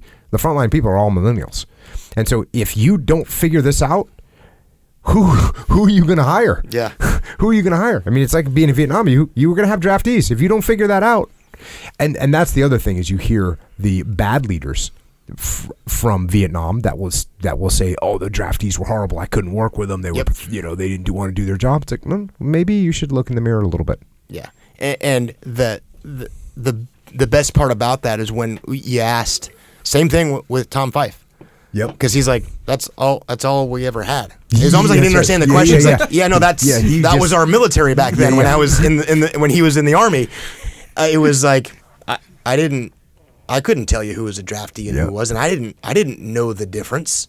They I they're people. Yeah. they're human beings. Yeah. and I treated them like that. And so the just the idea that you would segregate those two, the draftees and the and and the, the volunteer military, was immediate indication of what kind of leader you had. Yeah. And these guys were like, I don't. Uh, first of all, I don't understand the question. All we had was draftees at the time. We everybody was being drafted, and second, uh, didn't matter to me. Yeah. They didn't care. I didn't care. We had a mission to do. I explained to them the impact and the importance of the mission. Told them their role in that mission and what would happen if they did or didn't do it. I cared about them, and we just did it. And that's my favorite part about Tom Fife is he's he's just a plain spoken guy. He doesn't have this really flowery, articulate language. He's like, oh yeah, no, I treated my people really well, and when I asked them to do stuff, they did it. That, that's kind of that's kind of it. That's a pretty awesome leadership Yeah. uh, advice. It treat is. Your, treat your people really well, and when the time comes that you need to do something, that they need to do something for you, they're going to do it. They're gonna do it. Take care of your people, and your people are going to take care of you. Yeah. We should say that about our gear. Take care of your Take gear. your gear. Take, gear, it. take care of yeah, you. same things. Take care of your people. How about how about we start with that one, Yeah. and then your people are going to take care of you too. Yeah. We, I think we we forget those lessons sometimes. You know, we're like we're. It's, it's human capital. It's like no, they're they're people. they're just people. It's just treat them like people. Treat them like you would treat anybody else. And you know, some of those fundamental lessons, you know, across leadership. I think in a lot of ways, I was lucky to to to to see that modeled early in my career. Uh, and, and I think a lot of times we end up on the path of, of who we're following on day one, and, and they can take you down the wrong road if you got the wrong people. Um, but when you see it in other people and they treat you that way, and that feeling of, oh, this guy, this guy really cares about me. This guy really is invested in me being successful and me having a good good life and a good career. It's it's not hard to eh, recognize like, oh, that that's how that's what I should do. Yeah. And the exact opposite is true. And like when you, the people and I have worked for people that I dis, despised, and I despised because of how they treated me, how they treated other people, and it's very evident. Like, just don't be like that. Yeah. It doesn't work. I'll, be in a group with of leaders. You know, doing working with a company. I've done this many times where I'll set it up with, "Hey, who here has had someone in your life as that would that that was in charge of you, that invested in you and took care of you? Raise your hand." And everyone raises their hand and or 99% Yeah. of the people will raise their hand if not 100% of people raise their hand because that's you know usually we're talking to leaders in the company and so the leaders have made progress somehow and they've made progress because someone at some point taught them and took them under their wing and cared about them and uh, you know so i say who who's had someone that cared about them and invested in them and took care of them took care of you and so everyone raises their hand and how did that feel and everyone says, "Hey, it felt awesome." What would you do for that leader? I'd do anything for him. Why don't you be that leader then? Why don't you be that leader and take care of those people properly? And you'll end up with a team that'll do anything for you. Not for selfish reasons, because they'll see right through that. Yep. You you've got to be doing it for the team. When you want the team to do well, then they'll do anything for you. Yeah, I think that's a really important lesson for any leader out there, for, for leadership in general, is how obvious what you're doing is to other people. and whatever thing you're trying to hide or whatever thing you're trying to cover up or, or, or something you're trying to mask, Everybody sees right. everybody sees it. Yeah. Everybody sees right through it. And, you know, we ask the same question is, okay, what would you want your subordinates to do to you? Come up and say it's not my fault. I didn't have anything, mm-hmm. and you, this isn't this isn't my fault. I couldn't do anything about it. You didn't set me up to win. Or would you like someone to walk up and say, "Hey, boss, I screwed this up. There's a couple things I could have done differently. Here's what I learned, and you know what? I'm going to do this next time, and I'm going to get this right, and I'm going to fix this." And you said those two so really obvious two different scenarios, and you ask any leader, "What would you like to have from your subordinates?" A hundred percent of the people are going to go, "I want the guy that comes in and says, "Hey, it's my fault. I'm going to mm-hmm. fix it." It's super obvious. And then the very next question is, why aren't you doing that with your boss? Mm-hmm. Why do you not think that your boss is having the same feeling as you would have with your subordinates? And that recognition of everybody sees exactly what you're doing. that's uncomfortable for people. Yeah. The uncomfortable part is it's hard for people. To, I guess. I guess we think that if you're my boss, I think you're not as smart as me, and I think, well, he's just going to blame me when I come in and say it's my fault. You're going to go, yeah, I know. That's why I'm firing Yeah. you. the, the reality, you know what I mean? It's like Yeah. no, people are smarter than that, Yeah. and and no one wants to hear excuses. Yep. No one wants to hear excuses. Yeah. And you know what? Sometimes people screw things up so bad that they're gonna get fired. I, I was just going to say that, like, And guess what? If you go in and make excuses, guess what? you're, still definitely going to get fired. Yeah. You're going to take whatever limited chance of maybe salvaging Yeah. that at the last second of, like, hey, boss, Yeah. hang on. Let me just. If you do, you're just guaranteeing the Yeah, outcome. Leif Yeah. talks about that when he was the XO at at a SEAL team, and he he says, you know, he'd get a guy that was something was going wrong in a platoon, and a guy would come in and say, uh, you know, it's not my fault. My chief's no good, or my, my, my LPO doesn't know what he's doing. It, like, okay, you're fired. Yeah. And the next guy comes in and says, hey, I'm not doing a good job as a leader. Here's the things I'm going to change. Like, okay. Yeah. We'll, we'll let, keep working on it. Let me know if you have any questions. Let me know if I can help you out. Let's get you the support you need. Yeah. That's that's a no. Brainer. That's extreme ownership. Duh. Yeah. Sorry.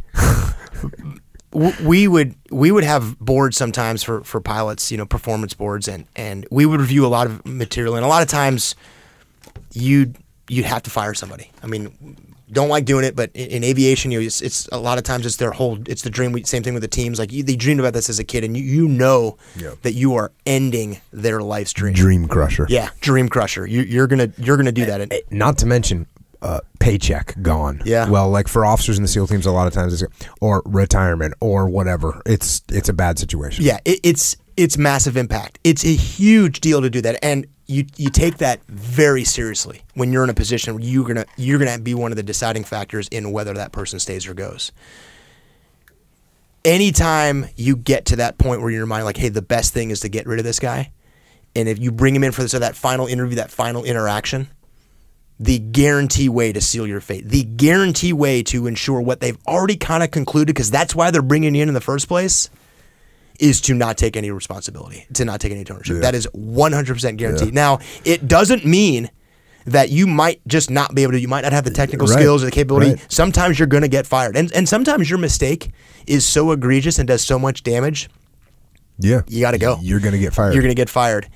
But even then, the the best thing you Yeah. can do, the best thing you can do is to take ownership of all that and be like, "Hey, boss, I understand. I'm sorry." Or you can go the other route, Yeah. and you can start to throw everybody under the bus. A- And you know what? This is what's interesting. There are some people, and I've talked to many of them over the years, many of them, they don't make that connection. Yeah. They literally don't make that connection. They don't make the connection. They're looking at their boss and they're saying, hey, this wasn't my fault. It was my whoever. It was my subordinate leader. It was the maintenance guy. It was this. It was that. They literally don't make the connection that if you're in charge of something or you're responsible for something and it goes wrong, you're responsible for it. Yeah. And they cannot make that connection. You feel like you're you you just I, I I would watch when we would have a bad SEAL platoon going through my training and I'd bring in a a, a, a platoon commander or a platoon chief and they, they would literally like like an assault chief. So the guy is in charge of the assault. He's in charge of the assault. And it's like, hey, all your men went to the wrong target. What happened? Well, it was briefed wrong. Well, it was this. Well, we marked the target wasn't marked correctly. The battle maps. I mean, literally, just you could come up with 20 excuses. And you know what? They're all they all make sense. They're like, hey, someone made someone put the wrong number on the brief and, and everyone heard the wrong number and they looked at their battle map and they went to that building. Okay, that's what happened. Whose fault is it? It's not the guy that made the battle map. You're in char- you're in charge of the assault team. You're in charge of the assault team. Th- This is this is your fault. And it would I would sometimes I would just actually I would hardly ever say this was your fault. I would milk. I would try and milk it out of them. I would be like, so well, well, I mean, but still, like, who is in charge of the assault if team? only we had a guy in charge of that Yeah, process. and they'd say, they'd say, well, you know, I mean, even as the assault chief, you know, you can't expect the- the guy to, to be confirming that every single guy knows where the target is. Like Really? okay. Okay, so you're not responsible for getting the men to the target. As the you're not responsible for the assault as the assault chief is what I'm hearing. So it, it's really horrible when you see that someone can't make the connection. Yeah. And what and and this is this is another cool thing. Like on social media, I see this a lot. Guys will hit me up, girls will hit me up. Uh, something went wrong with a client. I stepped in, I took ownership. They thanked me. Problem solved. Got it squared away. I can't. People are surprised. People are surprised that it works. People are surprised that it works. And again, just to make sure everybody knows, it, that that alone doesn't work. You still have to prob- solve the problem Yeah. that you caused with the client, Right. Right? You you you gave them what they needed late, or it's going to be late, and now you say, "Hey, it's my fault." That doesn't mean that you don't need to get it to them ASAP and make up some corrective measures and lower the price or do something so that it makes up for the problem. But the worst thing you can say is, "Well, you didn't specify exactly what you wanted in the order, and therefore we couldn't get you what you wanted on time." Okay, we're never coming back for business again, Yeah. and we're angry this whole time, and I'm going to short you money when we pay you, and anyways, if I pay, If I you, pay at you all. at all. Yeah, let's make it let's make it the customer's and the client's fault. Let's do that. and it gets back to something you said earlier about the, the, the conversation about the millennials is just for a minute, detach, just take a step back real quick and just put yourself in their position. What do they want to hear? What do they want to hear? This client that things went sideways, that what they needed from you didn't happen. They didn't get it delivered on time. It didn't work the way it was supposed to work. Or worse, you gave it to something and it created a problem for their customers down the line. What do they want to hear from you right now? You are them, go. And the allergy that should come from hearing an excuse is the allergic reaction to hearing someone tell you it's their fault or or it's not it's not their fault, it's somebody else's fault a hundred out of a hundred times, you should understand. And and the point is that it's that's still hard to do. Mm-hmm. It's still hard, and that bridge is is hard to cross. And reading the book isn't enough. it it sets the table, it exposes you to it, but I think it comes like with everything, you you have to get inside it. You have to live it. And but the thing of it is is the first time you do it, the first time you do it because it works every single time. Once someone once you get to that tipping point, once the the domino falls Yeah. and think it's then it's like magic. Then it just things are just happening on their own. And all your people going, no, no, no, no. This is this is definitely what we're going to do here. We're going to tell them exactly what we did wrong, how we're going to solve the problem, what we're going to do to fix it, and to make sure it doesn't happen again. And it de-escalates. The client is like, "Oh man, I was really hoping we could fight and Yeah, argue, and you're not letting me do this." that now because what you're saying is everything I actually really need to hear." Yeah. And I'm forced to say, okay, let's go solve this problem. And when you see it from the inside out and you start to do it, th- that tipping point, it happens quick. It just takes a lot of time to get there. And there's so much resistance, that human nature resistance to, oh, there, there's no way I'm taking the blame for this. I've actually mm-hmm. got a bunch of good reasons Yeah. that I can give you a why it's not really my fault. And I'm going to kind of sell like, hey, boss, you, you know those guys aren't they're not the, they're not the best guys you know this is not the best team Here, here's here's a here's a let's call it a drill or a or a coaching. I'll I'll call it that a coaching. When the next time you get into a situation and you write down or you take the ex- the excuses and the reasons that you come up with, look at them and then figure out how they were how those things were actually your fault and or how you could have prevented them because a lot of times it's like here's here's here's one uh, hey boss we didn't get the mission accomplished because the weather rolled in and we couldn't launch on the mission that's that's the problem now we all know that we don't control the weather so when you so you write the problem down we failed the mission because we didn't control the weather we, we can't control the weather. That's why we failed the mission. That's my excuse. That's a that's a logical reason. It, there's that's that's a that's a legitimate excuse, but don't use it. What you do is you say, "What could I have done to have controlled the weather?" Okay, I, know. Okay, okay, okay. Wait, I can't control the weather. What could I have done? I could have come up with a contingency plan. I could have come up. We could have staged in a better place. So then you go to the boss and you say, "Look, boss." Here's what happened. The weather went south really bad. That was a problem, but it's a problem that I should have done a better job taking care of. What I should have done was I should have had a contingency plan. I should have staged closer to the target area that I could have taken vehicles instead of helicopters. That's my fault. From now on, I will absolutely have a secondary plan. This won't happen again. We can't control the weather, but we can control how we plan and how we execute, and this won't happen again. There you go. So you take the most outrageous thing that you know you can't control, you figure out a way to control it. And you take ownership of that thing, and it, it's gonna it's gonna make your life so much better. And by the way, the next time you have a mission and you plan that contingency and you actually execute and implement what you said you're going to do, guess what? You will accomplish the mission. Th- There's a whole part of ownership that preempts the problem. If you've got someone that knows, if I know that I can make an excuse, if I know that I can make an excuse, then guess what? I'm not going to set things up properly.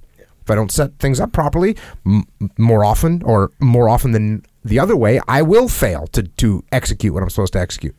If you have an excuse ready, same same thing with you as an individual human being. You as an individual human being, if you got some excuses that you can throw out there that you can say, I had no control over that, then you know what? You say, okay, what are my contingency plans? What could I have planned differently? Let's eliminate those excuses. Take ownership of your freaking life. Yeah. And, and and in that situation too, when you're you're talking about this this example of the weather, and if you as a leader actually accept the excuse like, "Hey, boss, that that storm rolled in and just crushed us," and you're like, "Yeah, yeah, yeah, out of your control. There's no way we could have solved for this problem. It's unsolvable." What if you just guaranteed it will happen every single time the weather rolls in? You set that in stone. It will never be different. The weather will crush you every single time. Or you could go, I don't know, look at your weather app and go, we got to go six hours early and stage, and we're going to walk in. And it works both ways. That and if you accept those excuses, you're now giving like that's a free pass for here on out. Uh, the weather is actually something we can't control, so that is now something that is okay why we fail. Um, yeah, it's I understand that it's hard. I know that feeling. Uh, and then, but when you see it get to the other side and you see people do it, like, oh, dude. So that, that was sort of like a, a turning point for me mentally. Because as I as I grew up and I said to myself, you know, well, I you know I, I understood that I needed to, to take responsibility for what was happening, but the turning point for me came when I realized that no matter what happened, if I'm the guy in charge, uh, if I'm the guy in charge, we need to get this thing done. That's the way it is. And when you when you have that thought in your brain, the preparation you do is so much more solid because there's no way out. yeah. There's no way out. So you got to execute. Yeah. When when leaders see the world like that, when they see it that way, they just work until the problem gets solved. They just do everything they need to do until they find a way to fix the problem, to solve it. And when they don't think like that, they there there are outlets, there are off ramps to be like, ah, can't do it, can't do it, can't do it, can't do it. And we used to we call that the excuse matrix. That's the word. You're like, oh, here comes the excuse matrix. yeah, And and and then the other part of this you got to remember is this doesn't mean this doesn't mean that I'm going to bang my head up against the wall 47 times. Yeah. To accomplish the mission. It's like, oh, guess what? A par- part of this is, hey, I didn't plan it well. I made some mistakes. I didn't calculate correctly, and now we are not going to get this done. And that's the way it is. And so I'm not saying you continue to beat your head against the wall 47. 47 is the limit. Don't do 48. When you've done 48, you've gone too far. You're not going to get through the wall. Yeah. Trust me, if you can get through a wall, it'll get through by the 47th headbutt. After that, it's not happening. So you got to take a little, uh, you got to look for the alternate route. yeah, So there's a difference.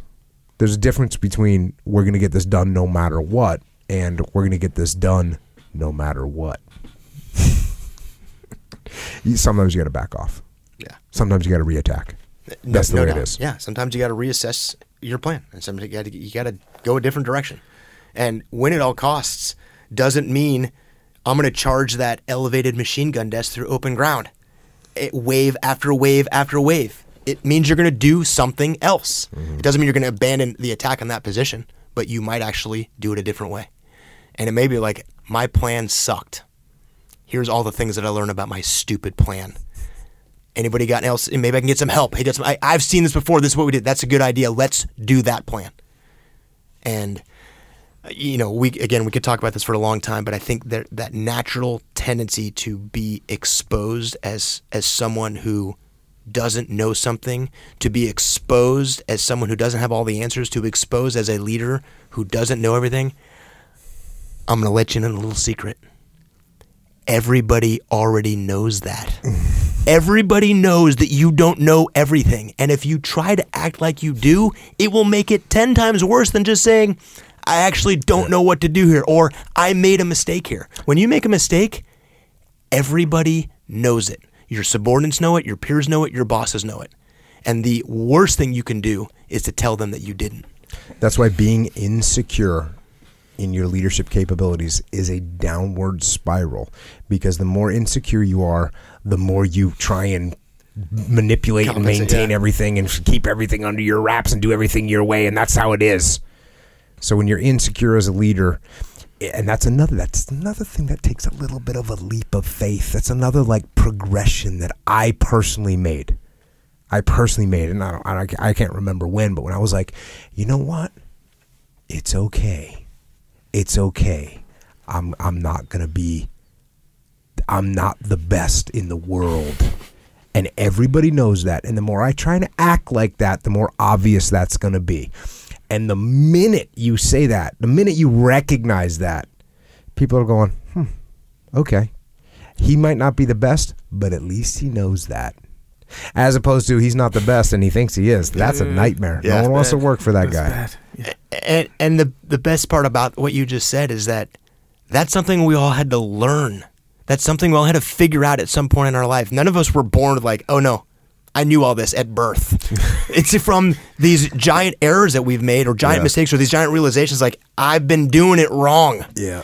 And everybody has to figure that out. And th- and that right there, that is one of the most gratifying things about what we do now. is that this gap that we talked about earlier, this little gap between like how do you read something?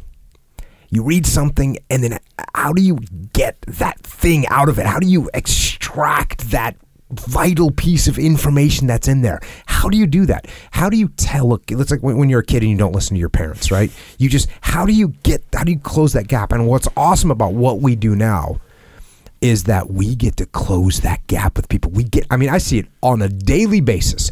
On a daily basis with the leaders that we work with, you get to see their eyes open up and you go, boom, they get it now. Everything we just talked about, which you know, which we had to learn over time and extrapolate from our experiences, and then on top of that, go through horrible situations where we failed as leaders, and we've figured out a way to say, look, here it is here's how it works.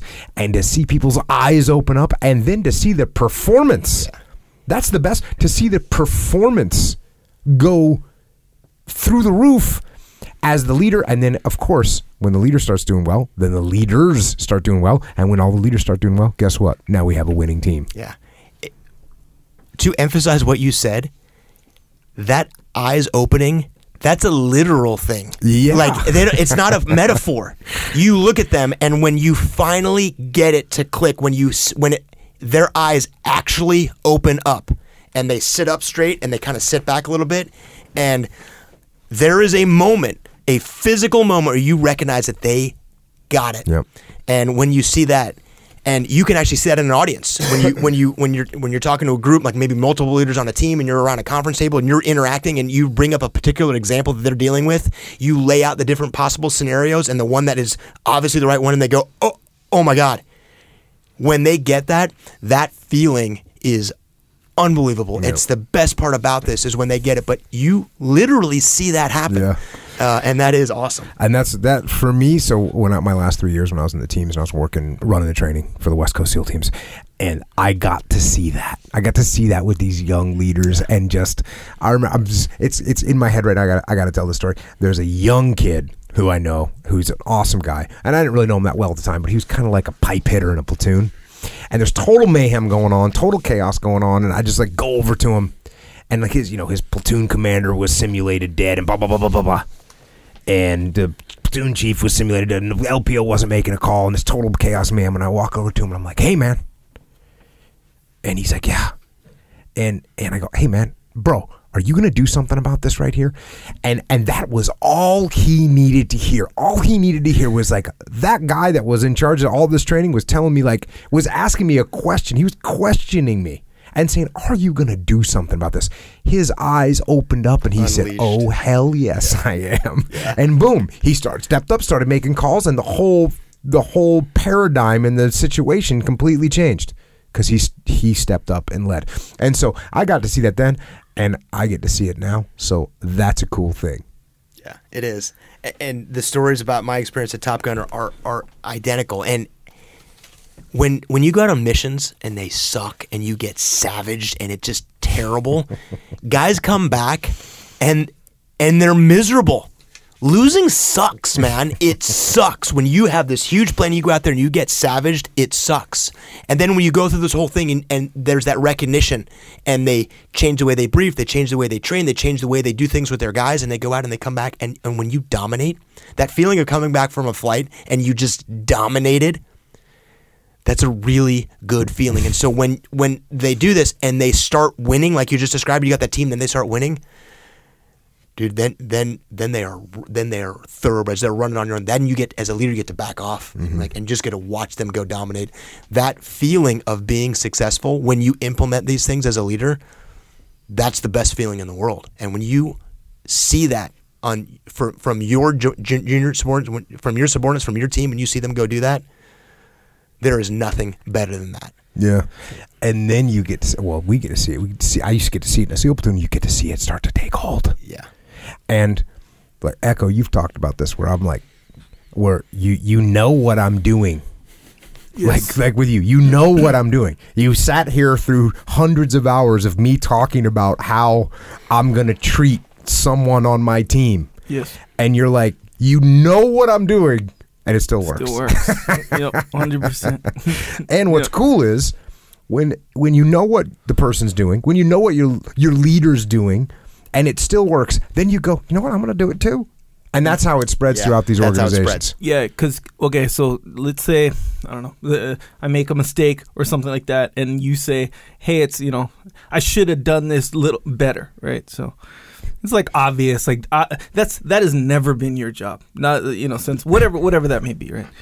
So obviously, I'm like, I know what you're doing. You're taking extreme ownership, you know, just so we can get the problem solved. I get it, but to me, what I felt was not what you're doing, but what you're not doing. You're not telling me, "Hey, what's up with this?" You know, "Hey, why did you make that?" You're not, you're not attacking me, so, so I have to be defensive. You know, Yeah. You- you're not doing that. So I'm just Yeah. not defensive. I see what you're doing, the whole thing, but who cares? I, I don't have to defend myself, so whatever. I'll Yeah. be like, okay, all right. and you, what you want to do is get it done, whatever the thing is. We all want to get it done. That's the thing. We all want to, Even like with your wife, that's a that's a huge one. So the, you guys always talk in, in context of business and Mm-hmm. you know the boss and the subordinates, whatever. Same exact thing with your wife. Same thing. Even though it feels like counterintuitive, you know, you're you're you you had all this stuff to do that you're doing for her, by the way, and you didn't take out the trash. I don't know. I'm not saying that happened to me. I'm not saying it didn't happen to me, but. But you didn't take out the trash. Meanwhile, you did literally from the moment you woke up to, to that moment you got uh, you know accused or whatever. Um, you did stuff for her, right? You could have done that hypothetically. you her her saying, "Hey, you know, you you you didn't take out the trash." All those feelings in your mind and your heart is to. It's not to be like you're right. I should have done that. It's not to say that. It's to say the opposite. yeah. That's like so, I did all this other stuff yeah. for you. So it's to, the, to the point where it's overwhelming. Overwhelming. Like I will not and cannot bring myself to say you're right. You're right about that. But if you can manage to do that, you'd be baffled how easy, how good it works. it works. Yeah. But yeah, it's it's what you're not doing. I think. Like if you know, like I see what you're doing, I see what you're doing there, using your little Jocko tricks, all this stuff. That's not the influential part. The influential part is what you're not doing. You know. Uh, it's so funny now because everyone I deal with now, every single person that I deal with on any level, on any um, on any depth at all, Yeah. they all know all my little tricks, as you Yep. call them. They all know them. Every every person I'm involved with knows them all, Yeah. and it's like, yeah, they, yeah, cool. I'll go even one further with this guy. He'll go. He'll. It's almost like he'll double do it to the point where it's a joke insulting you, and you think it's funny. Yet you're still not defend. So he'll be like, I don't know, whatever. Let's say I didn't press record on the thing. Forgot. We'll just say never done that before. May or may not have ever done that before. But he'll be like, "Hey, you're right. You know, I should I should have double and triple checked that thing. You know, I mean, it's way over there, but I still totally could have. You know, so obvious he's throwing it in your face. You know that it's not his fault, but he's like going through the motions, almost like like con- kind of condescending. You know, but it's so funny because that's the rule, kind of thing. So it's like he's he's blaming you, but he's not really officially blaming you, and it's this joke, but it still works. That's the thing. You know, because it's all just one big joke. paranoia there. Yeah. Meanwhile, yeah, the whole recording is trashed, by the way, because it didn't even happen. But yeah, you're not defensive because it's just you know it's like Well, and I'll and I'll say this: the reason why it works, quote unquote, the reason it works is and the reason it works with the people that I deal with in my life, from my family to my business partners across the board. The reason that it works is because I'm not doing it for me. That that's the big difference. So if you're out there and you're thinking, "Oh, cool, I'm going to learn these tactics so I can I can get further in my life and I can get things out of the world," it's like, no, it's it's not going to work out well for you yeah, on the surface because I'm going to tell you what you got to take that one step further because guess what if this is the this is the amazing thing if what you're doing is you're focused on taking care of the team taking care of your people doing the right thing for the right reasons and you're and you think to yourself so if you're listening to this right now going well I really want to I really want to get ahead yeah, and Jocko just said, I'm not going to get ahead if I if I put myself to get ahead, then it's not going to work. Mm. So this isn't for me. Here's the here's the dichotomy in this thing. And it's a huge dichotomy. If you're there and you're in a leadership position or you're just in a position, you're in a relationship, whatever, and you're doing things for the team. You're trying to take care of the others. You're putting other people above you. In the end, you're going to win. And you're going to win way bigger than you could if you were clawing and scratching and ripping things and bringing them back to yourself. In the end, that person that thinks that thinks that they're doing the right thing or, or thinks that they're doing something good for themselves, but what they're really doing is taking things from other people, that person, they might get a couple tactical victories along the way, but in the end, the person that puts everyone else first is going to win. They are going to win.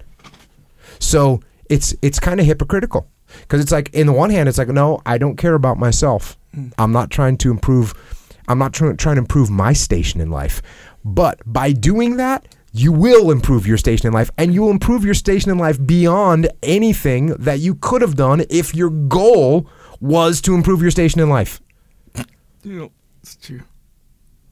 That's good stuff right there. Yes, sir, it is. Take note of that one. Yeah. You know what? We've been going. We've been going two hours right now. Any other major topics that you want to bring up tonight? It works especially with your wife. Not also with your wife, but especially with your wife. Yeah. And so it should just be habit that anytime she says you didn't do this, it actually she's right, you didn't. Yeah. And just be like, You're right. I mm. didn't. Yeah. I have learned that lesson Yeah. a few times. Yeah, and and again, this is gonna sound obvious, but it's one of those things you gotta kind of consciously remember, especially if you're with your wife, with someone you're with every day or really, really often. The part, yeah, you take it, you take ownership, you know, you take responsibility, but then you actually do have to actually solve the problem. Yep. Because if you're like, hey, you're right, I didn't take out that trash, you know, I, I mean, you know, uh, it won't happen again, and then tomorrow same thing, tomorrow same thing, next week same thing, same thing. You then you just sort of become the husband that doesn't take out the trash and, Yeah. and just says, yeah, it's my fault, kind of thing. And you you become the hey, that's my bad. Yeah, guy. my Hey, my bad. My B. Sorry about that. Yeah. And then that's all you do is say that it's on me. Yeah. Um, and and th- so yeah, so don't. I mean, obviously, don't be like, no. Well, why don't you try take out the trash Yeah. once in a while, Yeah. kind of thing. Don't, uh, you know, obviously, don't say that. Um, but you actually do have to take out the trash. You do. Problems get solved. See, I learned that from Jocko. All right. That's a good one. And Dave, obviously, thank you for coming on again. Thanks for your service in the Marine Corps and for everything you've done for America.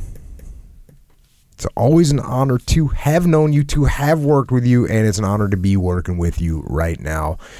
And I actually want to close out this conversation with another letter. And it's also written by that same that same young, articulate, even poetic Marine Corps machine gunner, Saul Siegel, who wrote the letter that opened this podcast. And this one is written to the cousin of one of his comrades. One of his comrades named James Trowbridge. And the cousin did not know what happened to her cousin, Corporal Trowbridge, who had gone missing in World War One, and she didn't know what happened to him. And so, this is another letter written after the end of the war. It's dated February eighteenth, nineteen twenty, and it reads, "My dear Miss Trowbridge." My old Sergeant Major Clifford has written me and has enclosed a copy of your letter to him in which you request information concerning your cousin, Corporal James H. Trowbridge. It is indeed unfortunate that his family should be left so uncertain concerning his sad end. I know that it has been the cause of great concern with you. I am sorry, too, that I had not known of this before, for I was the last of his friends to see him alive. Though Sergeant Clifford wrote me January 16th, I have been out adventuring in the oil fields of northern Texas, and I have only lately ventured back into civilization. Your letter was forwarded to me from my home in Ohio. and I received it tonight and am taking this first occasion to answer it. I hope it will clear up Jim's case. If there's anything I can do in the future, any service I can perform, any advice I can offer to Jim's folks, I will be at their service at all times.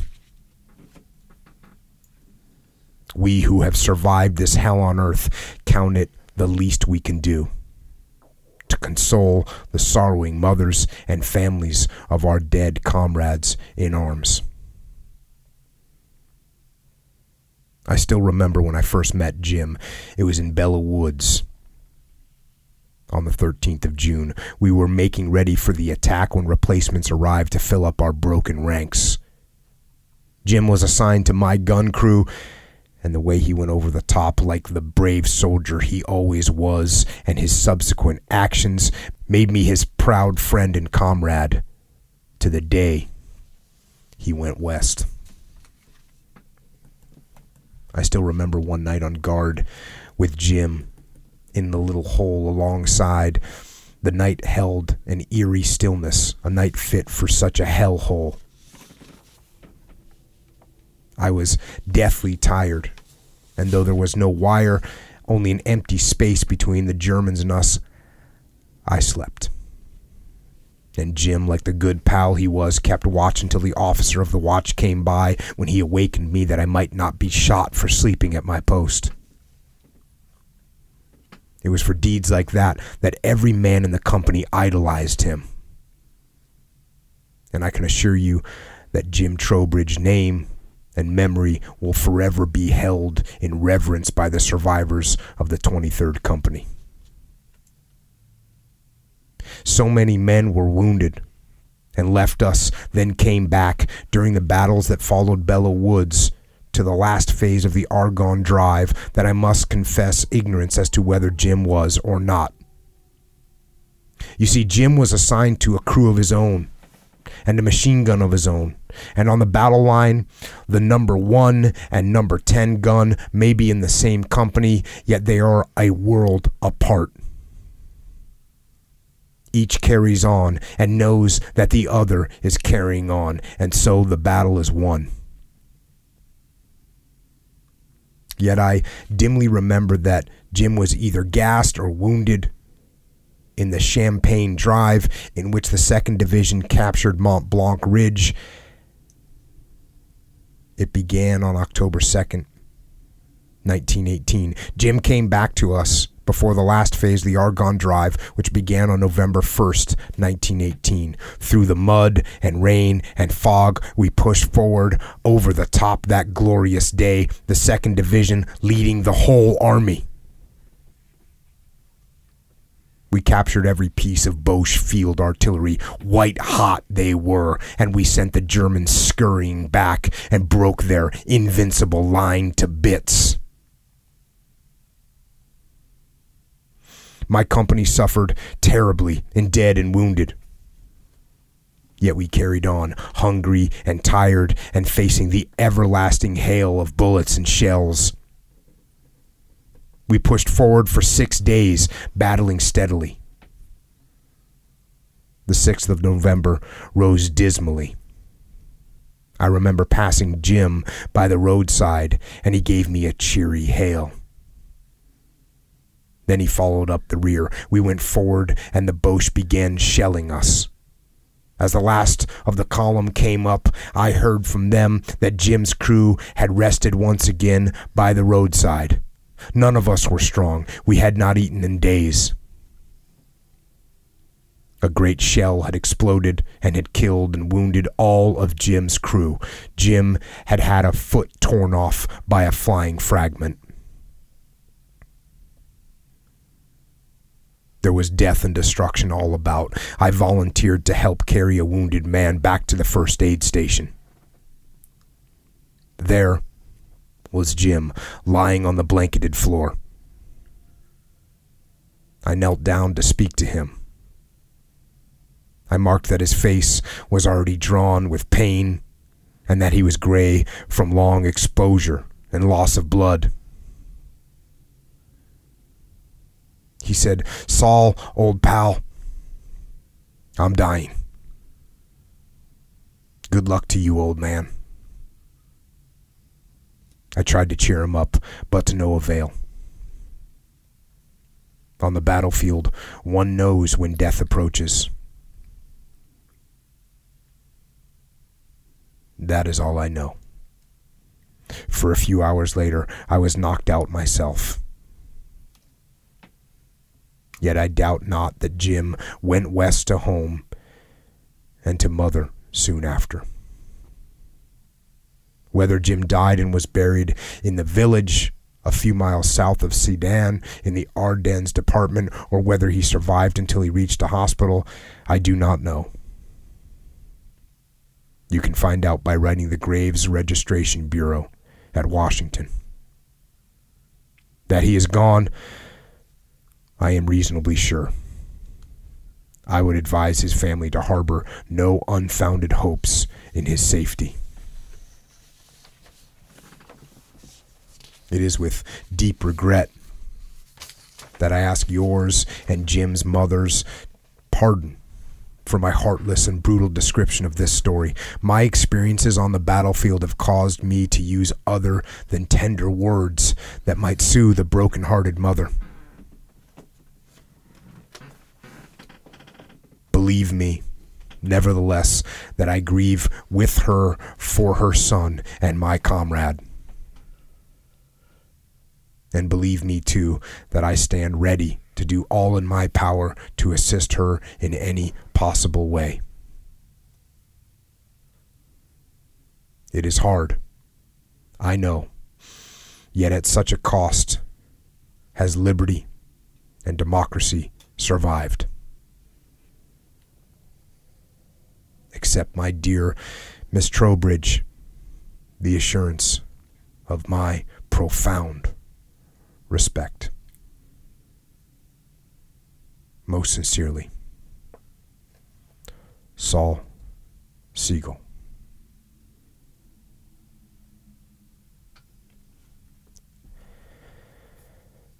So, liberty and democracy survived. But at such a cost. And so many bore that cost. The fighting that Saul Siegel writes about was part of the Meuse Argonne offensive. It was part of the Hundred Days offensive that brought the war to an end. And while bringing the war to the end, it cost the lives of 26,277 Americans. And Corporal James Trowbridge was one of those Americans. He died around the 6th of November, 1918. And as we know, the armistice was signed and the war ended just five days later, on November 11th, 1918.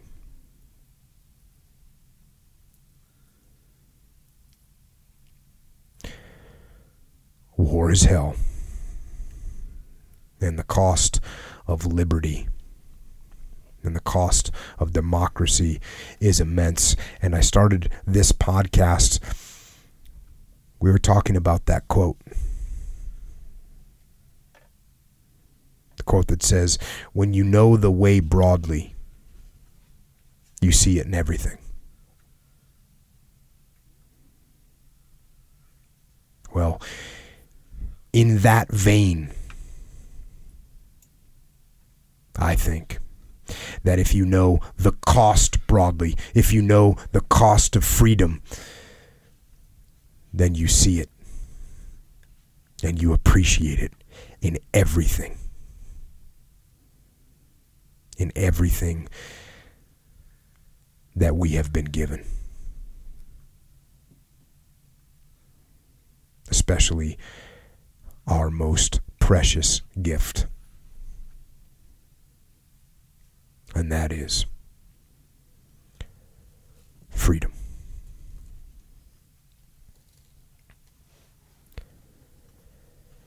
And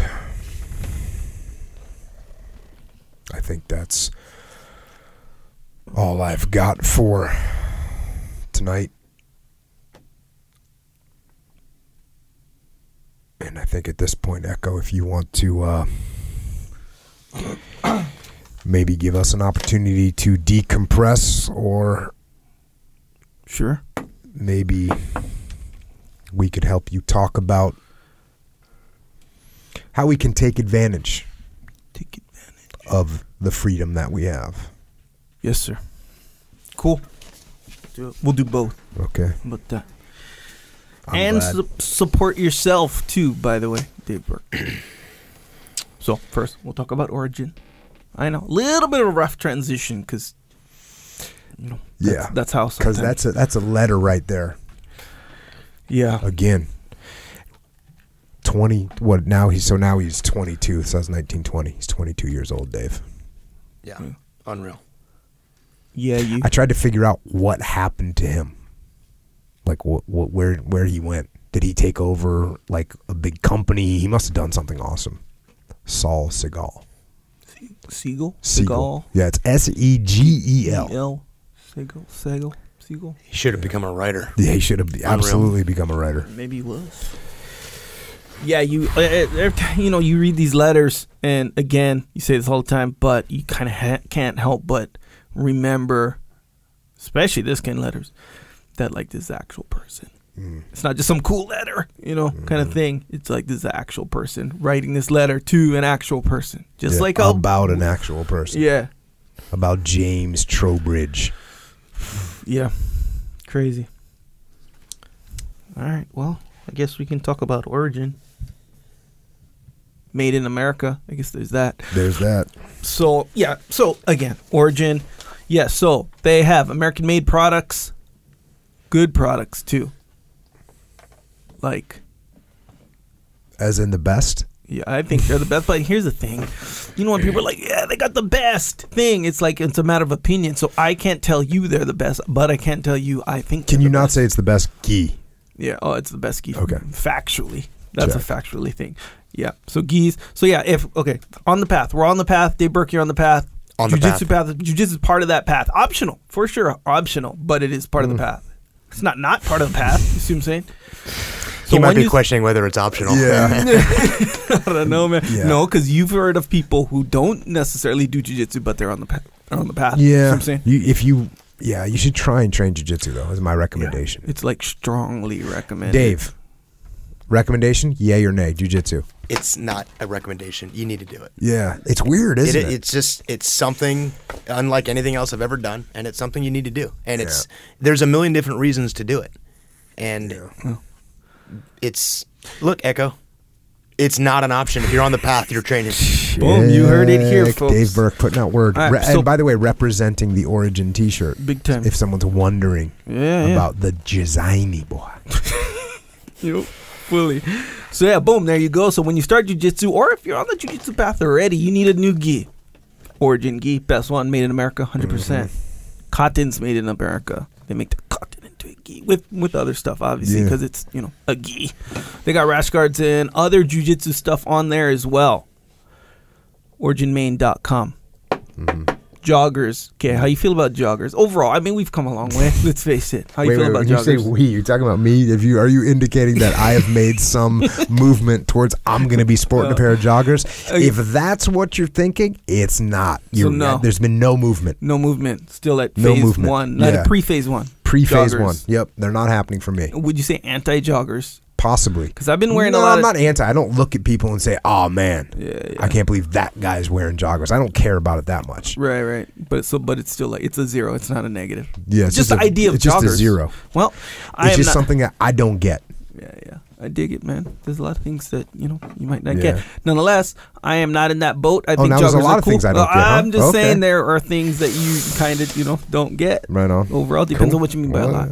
Anyway, joggers, t-shirts. Obviously, Dave Burke representing big time, hardcore, if you will. Big time. Big time, huge time. Actually, yeah. Look at that shirt. It's dope. Anyway, Yeah. there there are uh, a legit shirt. sweats as well. You know, sweatsuits most comfortable in the world. That's factually. That's like not even a matter of opinion. Check. Sounds like it's not though. Also, supplements. Okay, Dave Burke. You're on the dis. Okay, there's supplements, right? Jocko Super Krill Oil. Mm-hmm. Your joints, omega 3s, all that antioxidants in there, all kinds of stuff. Good for your joints, legitimately. Yeah. Not this, you know, one a day commercial thing. This is for real good for your joints. That's that. Joint warfare, good for your joints. In a different way, but very good for your joints. Discipline, good for your brain, good for your muscles. Called discipline. Pre workout, pre cognitive, not pre cognitive, but pre mission. We'll call Yeah. it cognitive enhancing nootropic. Okay. Yeah, well, you know who's down with the discipline? Dave Burke.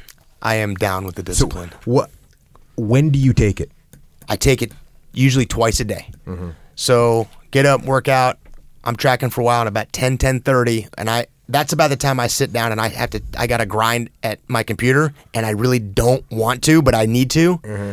and I got to put my brain into things. I will take discipline, and I'll crank for a, a while. Mm-hmm. And then the other time I do it is typically like post bedtime, the kids, and I what I'd really like to do is just call it a day Oh, oh. but I but You I can't you gotta get some. Yeah, I gotta that, and that's that's when I'll take it. yeah. What about pre jiu-jitsu? Uh, I every time I go train on the on the, on the drive. I, I thought he was gonna be like, well, no, not really, because he's like, no, every, Every time. time I go that's train, now. I was mixing one up at the house today, Mm-hmm. and he's like, "Oh, are we going to roll?" And I was like, "Yeah." And he goes, "Can I get some of that?" you had three legit three scoops, scoops. there. These are I heaping scoops did, there. I think it might end up being playing. four. And I don't know if you noticed this, but I, I had a pretty small water bottle. Yeah. So I'm I'm mixing up these supercharged yeah, yeah, like the concentrate. Yeah, yeah. concentrate. Yeah, I might That's have. how- I have eaten it before. It doesn't taste good raw, right? You don't. Oh, but I have done mainline, it if. I had to. but yeah. anyway, so that's discipline. Yeah, I dig and, it. And and then you you take milk.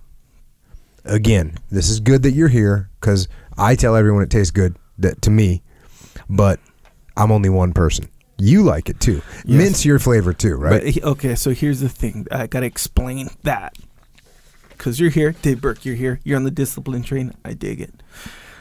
I'm on the milk train. Okay, so so what? here's the thing. I never was, and even like uh, you know, Even a back number in the of college episodes, days. a number of episodes ago, I would say more than once, by the way. That I'm like protein powder. That's what the kids take to make them think they're getting big or whatever, right? That's kind of how I felt about it, and I, you know, I, okay, okay, we'll say that. But okay, so Pete sent me the vanilla. Oh. It was in a blank Yeah, yeah, container. that's- it's not that's- done that's or coming. Yeah, Yeah. yeah. So it's kind of like the pretend. you Yeah. know? So I'm like, cool.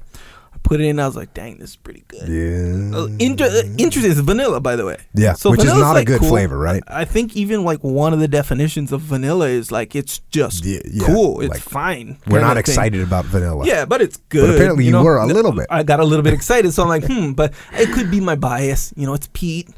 You know, thanks, Pete. You know, you get the big box. You're all excited. It could be, Mm, you know, you could be biased results. So I'm like, all right. You know what the test is? Here's the test. I have a one year or two year. He's almost two. Oh yeah. So I'm like, all right, let me mix it up. So I give it to him. I don't recommend giving him a bunch. I don't Yeah. know if all the protein, 22 grams of protein, by the way, Yeah. two grams of sugar. No, one gram of sugar, One, yeah. two total carbs, two grams of fat, by the way. Which I mean, feel how you want to feel about fat, like it's Yeah. good or whatever. But Brad, this is a for real protein deal. Like you want extra protein, they're not going to give you a bunch of other stuff you didn't sign up for. Anyway, side note. So I'm like, okay, my son's. Do You have a real problem with things that you don't sign up for. Correct. I noticed that about Yeah, you. bro. Like that's one of your things. one of them. Yeah, If you don't bit, yeah. sign up for something and it comes anyways, you don't like that. Yes. Unless it's a box of good stuff from Pete, then you didn't sign up for it, but you like it. there is that, yes. So boom, I give it to him, mix it up. Milk, by the way, just to be in the spirit of accuracy. Boom, hit it. Yeah, he liked it. So I'm like, oh, okay. But it could be one of those things. was that mint or was that vanilla? No, vanilla, Still straight vanilla. up vanilla. Yeah. So I'm like, all right, well, it could be anomaly. You know how you give like someone that mm. maybe thought it was. Yeah, milk. yeah, I don't know. He'll taste it. You know. So I'm- he's like, more, more, more. So I'm like, oh, I'm trying to get out my phone so I can take a video to send to Pete. And he's like, more. He's tr- kind of tripping. So I'm like, all right. So I finally get the video going and I give it to him. Yeah, he wants it. Mm-hmm. Wants the milk. Two year old drinking milk. Not to say to give it to your two year old. I'm saying as a taste test that works. And that's van- vanilla, by the way. So anyway. So- Test confirmed. confirmed, and that's Yeah. vanilla. So I like the the, the mint chocolate way Yeah. better, hundred percent. And peanut butter chocolate is now live at originmaine.com. Is that official? That is official. That's official. yes, All right. that is official. So all my Twitter competition of who's going to get the first peanut butter chocolate, it's Yeah. on. It's good mm-hmm. too. me. It's good because I've had it because we we test it and we went through like three. It didn't. The, the cool thing is, it didn't take that many iterations to get it. It was like mm. a little bit more chocolate, a little bit more peanut butter. All right, I think it was three iterations and we were good. I will say this. Send it. I yeah, please. I put like a half a tablespoon of peanut butter in the mint chocolate. Uh-huh, By the uh-huh. way, as a test, and boom, I like that too. So There you we're- go. So yeah, So we're waiting there. for that. Anyway, yeah, and don't forget the Krill Oil and the joint warfare. This, Yep. These are daily things. We need this. Yeah. Take it from me. We need this, so don't Yep. run out. Also, good way to support and represent, because representing is a method of support, in my opinion. Jocko has a store. It's called Jocko Store. You can get Jocko gear rash guards. Jocko gear, I guess, like more geared towards the game. Get after it, all that stuff. Um, anyway, yeah, rash guards, t-shirts, discipline equals freedom, all these things, a lot of stuff, concepts, conceptually representing by way of apparel. You don't like the word apparel? No, clothing, apparel, clothing. Yeah, those things are fashion. No, Ooh, okay. over the line. Okay, okay, that's Market the line. zero. Oh, okay, got you. So anyway, accessories, if you will, some some hats on there, some good stuff, some women's stuff on there. If you want to represent, go to jockostore.com. That's where you get the stuff. Also, you want to subscribe to the podcast if you haven't Mm-hmm. already. Seems obvious, I know. And that's on Stitcher, iTunes, Google Play. You know all these places where they play podcasts. Good way to support. And- Leave a review. And don't forget about this podcast. Also, there's the Warrior Kid podcast. Yes. So subscribe to the War- Warrior Kid podcast.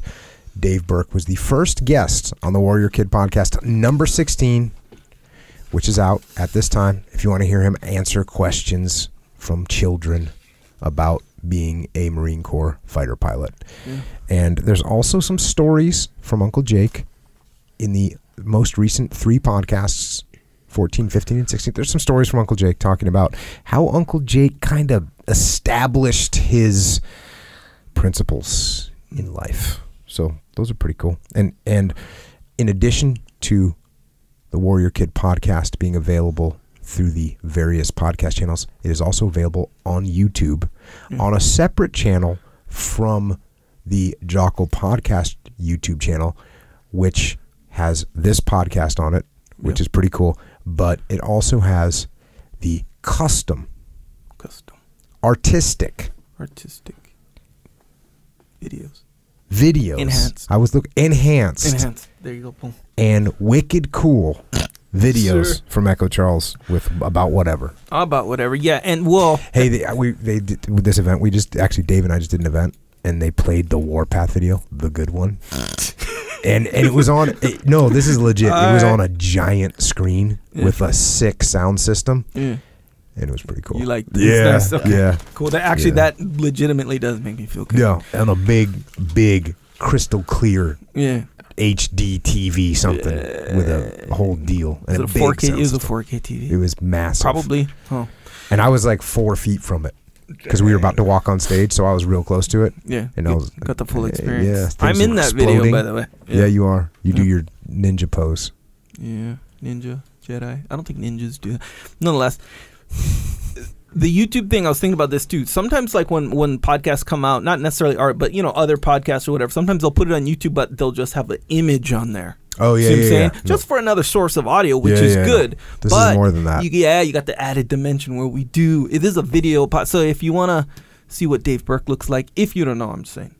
If you want to see what Jocko looks like, if for some reason you don't know, boom, you can see what he looks like. I like that picture somebody posted of what they thought you looked like.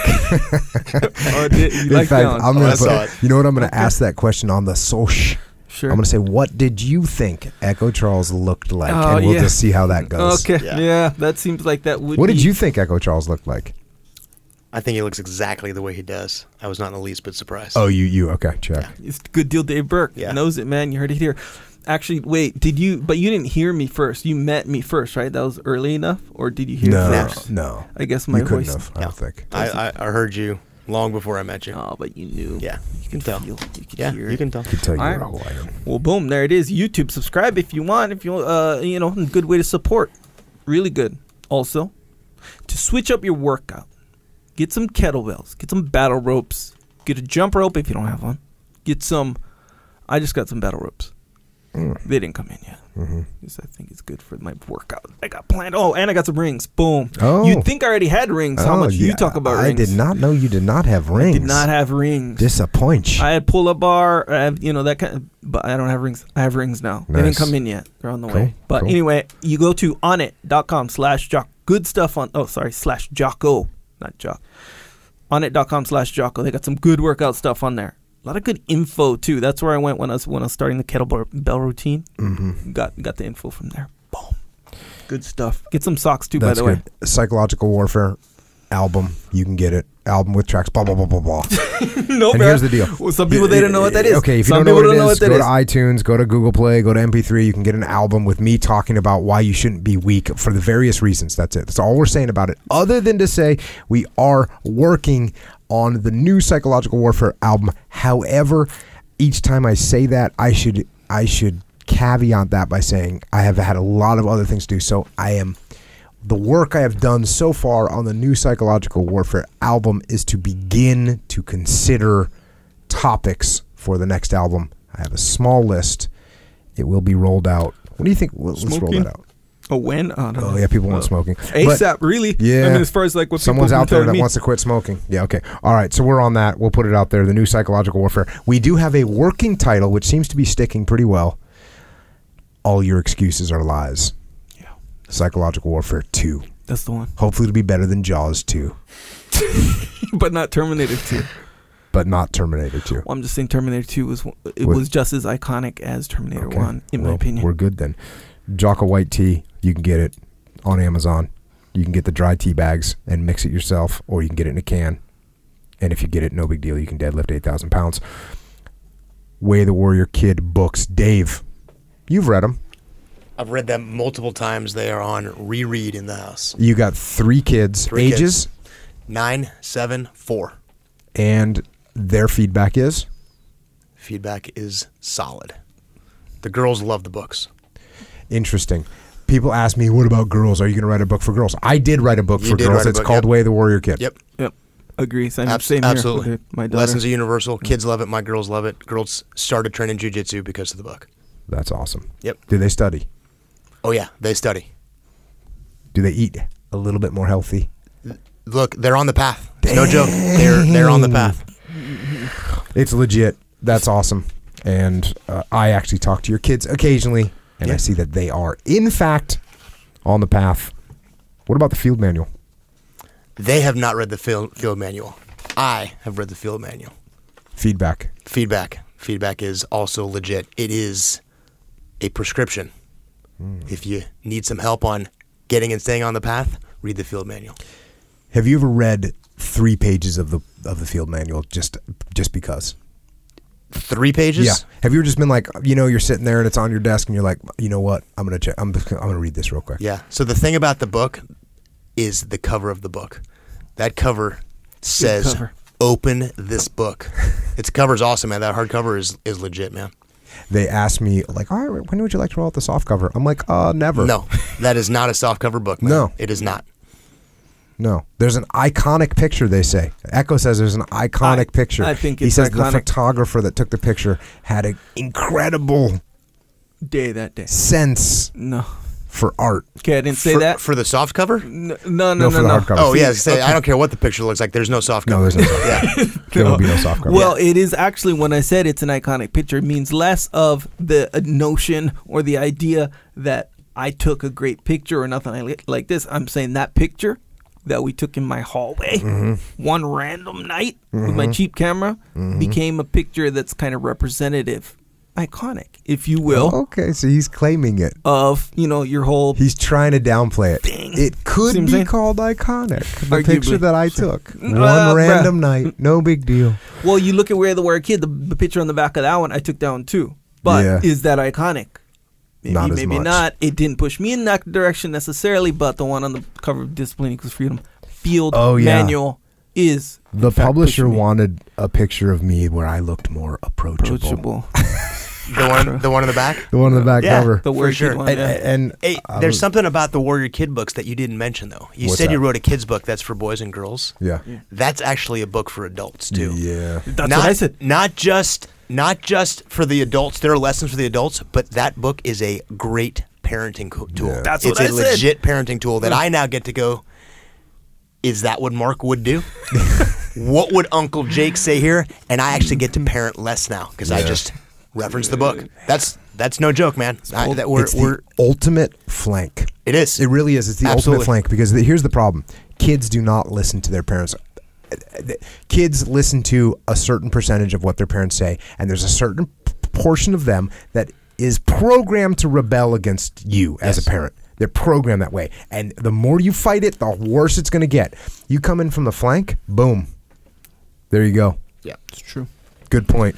What about Dave? This is your big night. What about extreme ownership? Feedback. feedback. I have read that book several times. I've listened to it. I reference the book constantly because of the work that we do, and I get a lot of feedback on that book.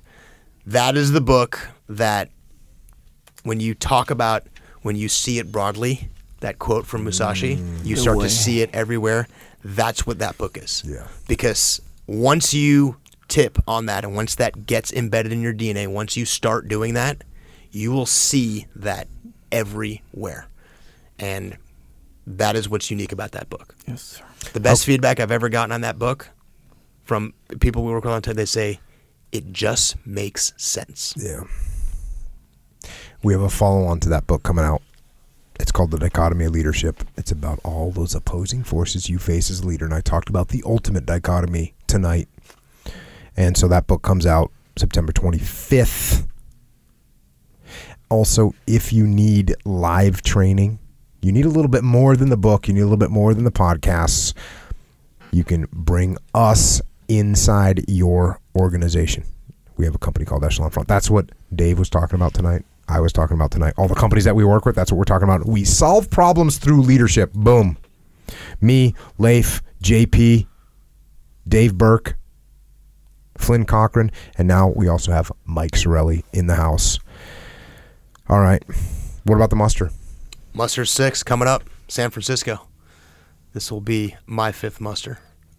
Oh, that's right. You missed the first I one. did. I did not make the first muster. But um, this muster, like every other muster, is A, going to be awesome, and B, it's going to sell out. Yeah, actually, it's going to sell out. It's It's, almost there. quick. Yeah, yeah. I talked to Jamie just the other day about it. We are tracking way ahead of where we expected. Yeah. It's going to sell out soon. You got to get on it. Now, because of the muster, we actually designed something else because we wanted to do something. First of all, the muster's got a pretty high price point. It's pretty expensive, and it focuses on real broad leadership across the board. But we have had come to all the musters law enforcement, military, border patrol, firefighters, paramedics, other first responders. We wanted to do something a little bit a little bit focused on what they do for a living. So we have something called the roll call. It is September 21st in Dallas, Texas. It's one day leadership seminar for everyone out there in uniform. So if you're a police officer, if you're a firefighter, and we've worked with police officers and firefighters, and we've worked with border patrol, and we've worked with military units, and we still do all of that. But if you want to come and get a one day immersion into the combat leadership principles that we talk about in the book Extreme Ownership that we talk about on this podcast, come to the roll call September September 21st in Dallas, Texas. And for both the muster and the roll call, you can register for those at extremeownership.com. On top of all of that, we have something now called Echelon Front Overwatch, efoverwatch.com. And Dave, you've been involved pretty heavily in us standing that up. We are we in our business working with companies. We are always running into companies that need what do they need? They need good leaders. They need good people.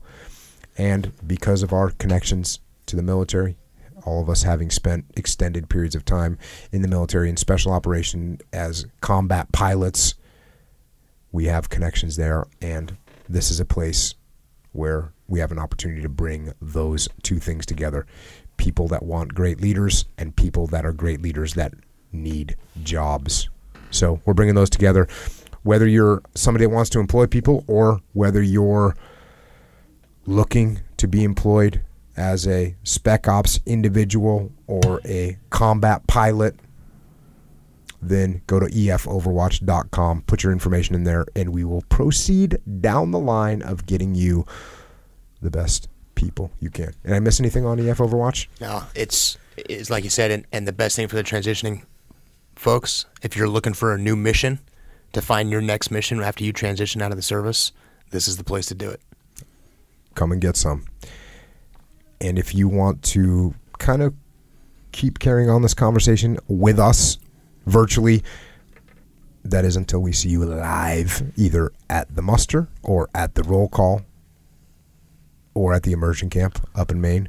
Then you can find us all on the interwebs, on Twitter, on Instagram, and on Facebook. Dave is at David R. Berke, B E R K E. Because that's the thing. I mean, the, you always forget your own thing. You're like Dave R. Berke. Yeah, David R. Berke. correct. So yeah, it's that's where you are, and That you're is- there. You're there on Twitter and on Instagram Yep. and on that Facebook. Echo is, of course, Echo Charles, and I am at Jocko Willink. Echo. Anything else? Nope. Good to see you again, Dave Berke. Actually, you talk about him always texting you about jujitsu and stuff. Yeah. He, he calls me too. Same thing. Yeah, Yeah, yeah. It's great. yeah. That's how it is, man. It's one of those things where you see his name on your phone, you kind of get happy. Yeah. Just for you know. you get happy, and you're like, man, was arm lock question, escape at the mount question. You know, all that stuff. Good deal, Dave. Great to see you. Good Yeah, deal, man. Dave Berke. Any closing comments? Dude, thanks for having me back, man. Uh, I could do this all day. I appreciate the chance to talk again, and uh, being a part of this is a big deal for me. Thank you. Yeah, man. Awesome to have you on. And again, thanks for everything that you've done for me and done for our freedom as a nation. And I'm sure we will do this many times again in the future. So, yeah, this is just the beginning, my brother. Right on. And everyone else in the military that is out there right now protecting our freedom, thank you. And to the first responders, police, law enforcement, border patrol, firefighters, paramedics. Thanks for keeping us and our families safe. And to everyone else that is listening, thank you. Thank you for listening. Thank you for supporting. And thanks for remembering the heroes that gave their lives so that liberty and democracy can survive. And let the names of the fallen forever, forever be as unperishable as those glorious ideals for which they made the ultimate sacrifice. And until next time, this is Dave and Echo and Jocko out.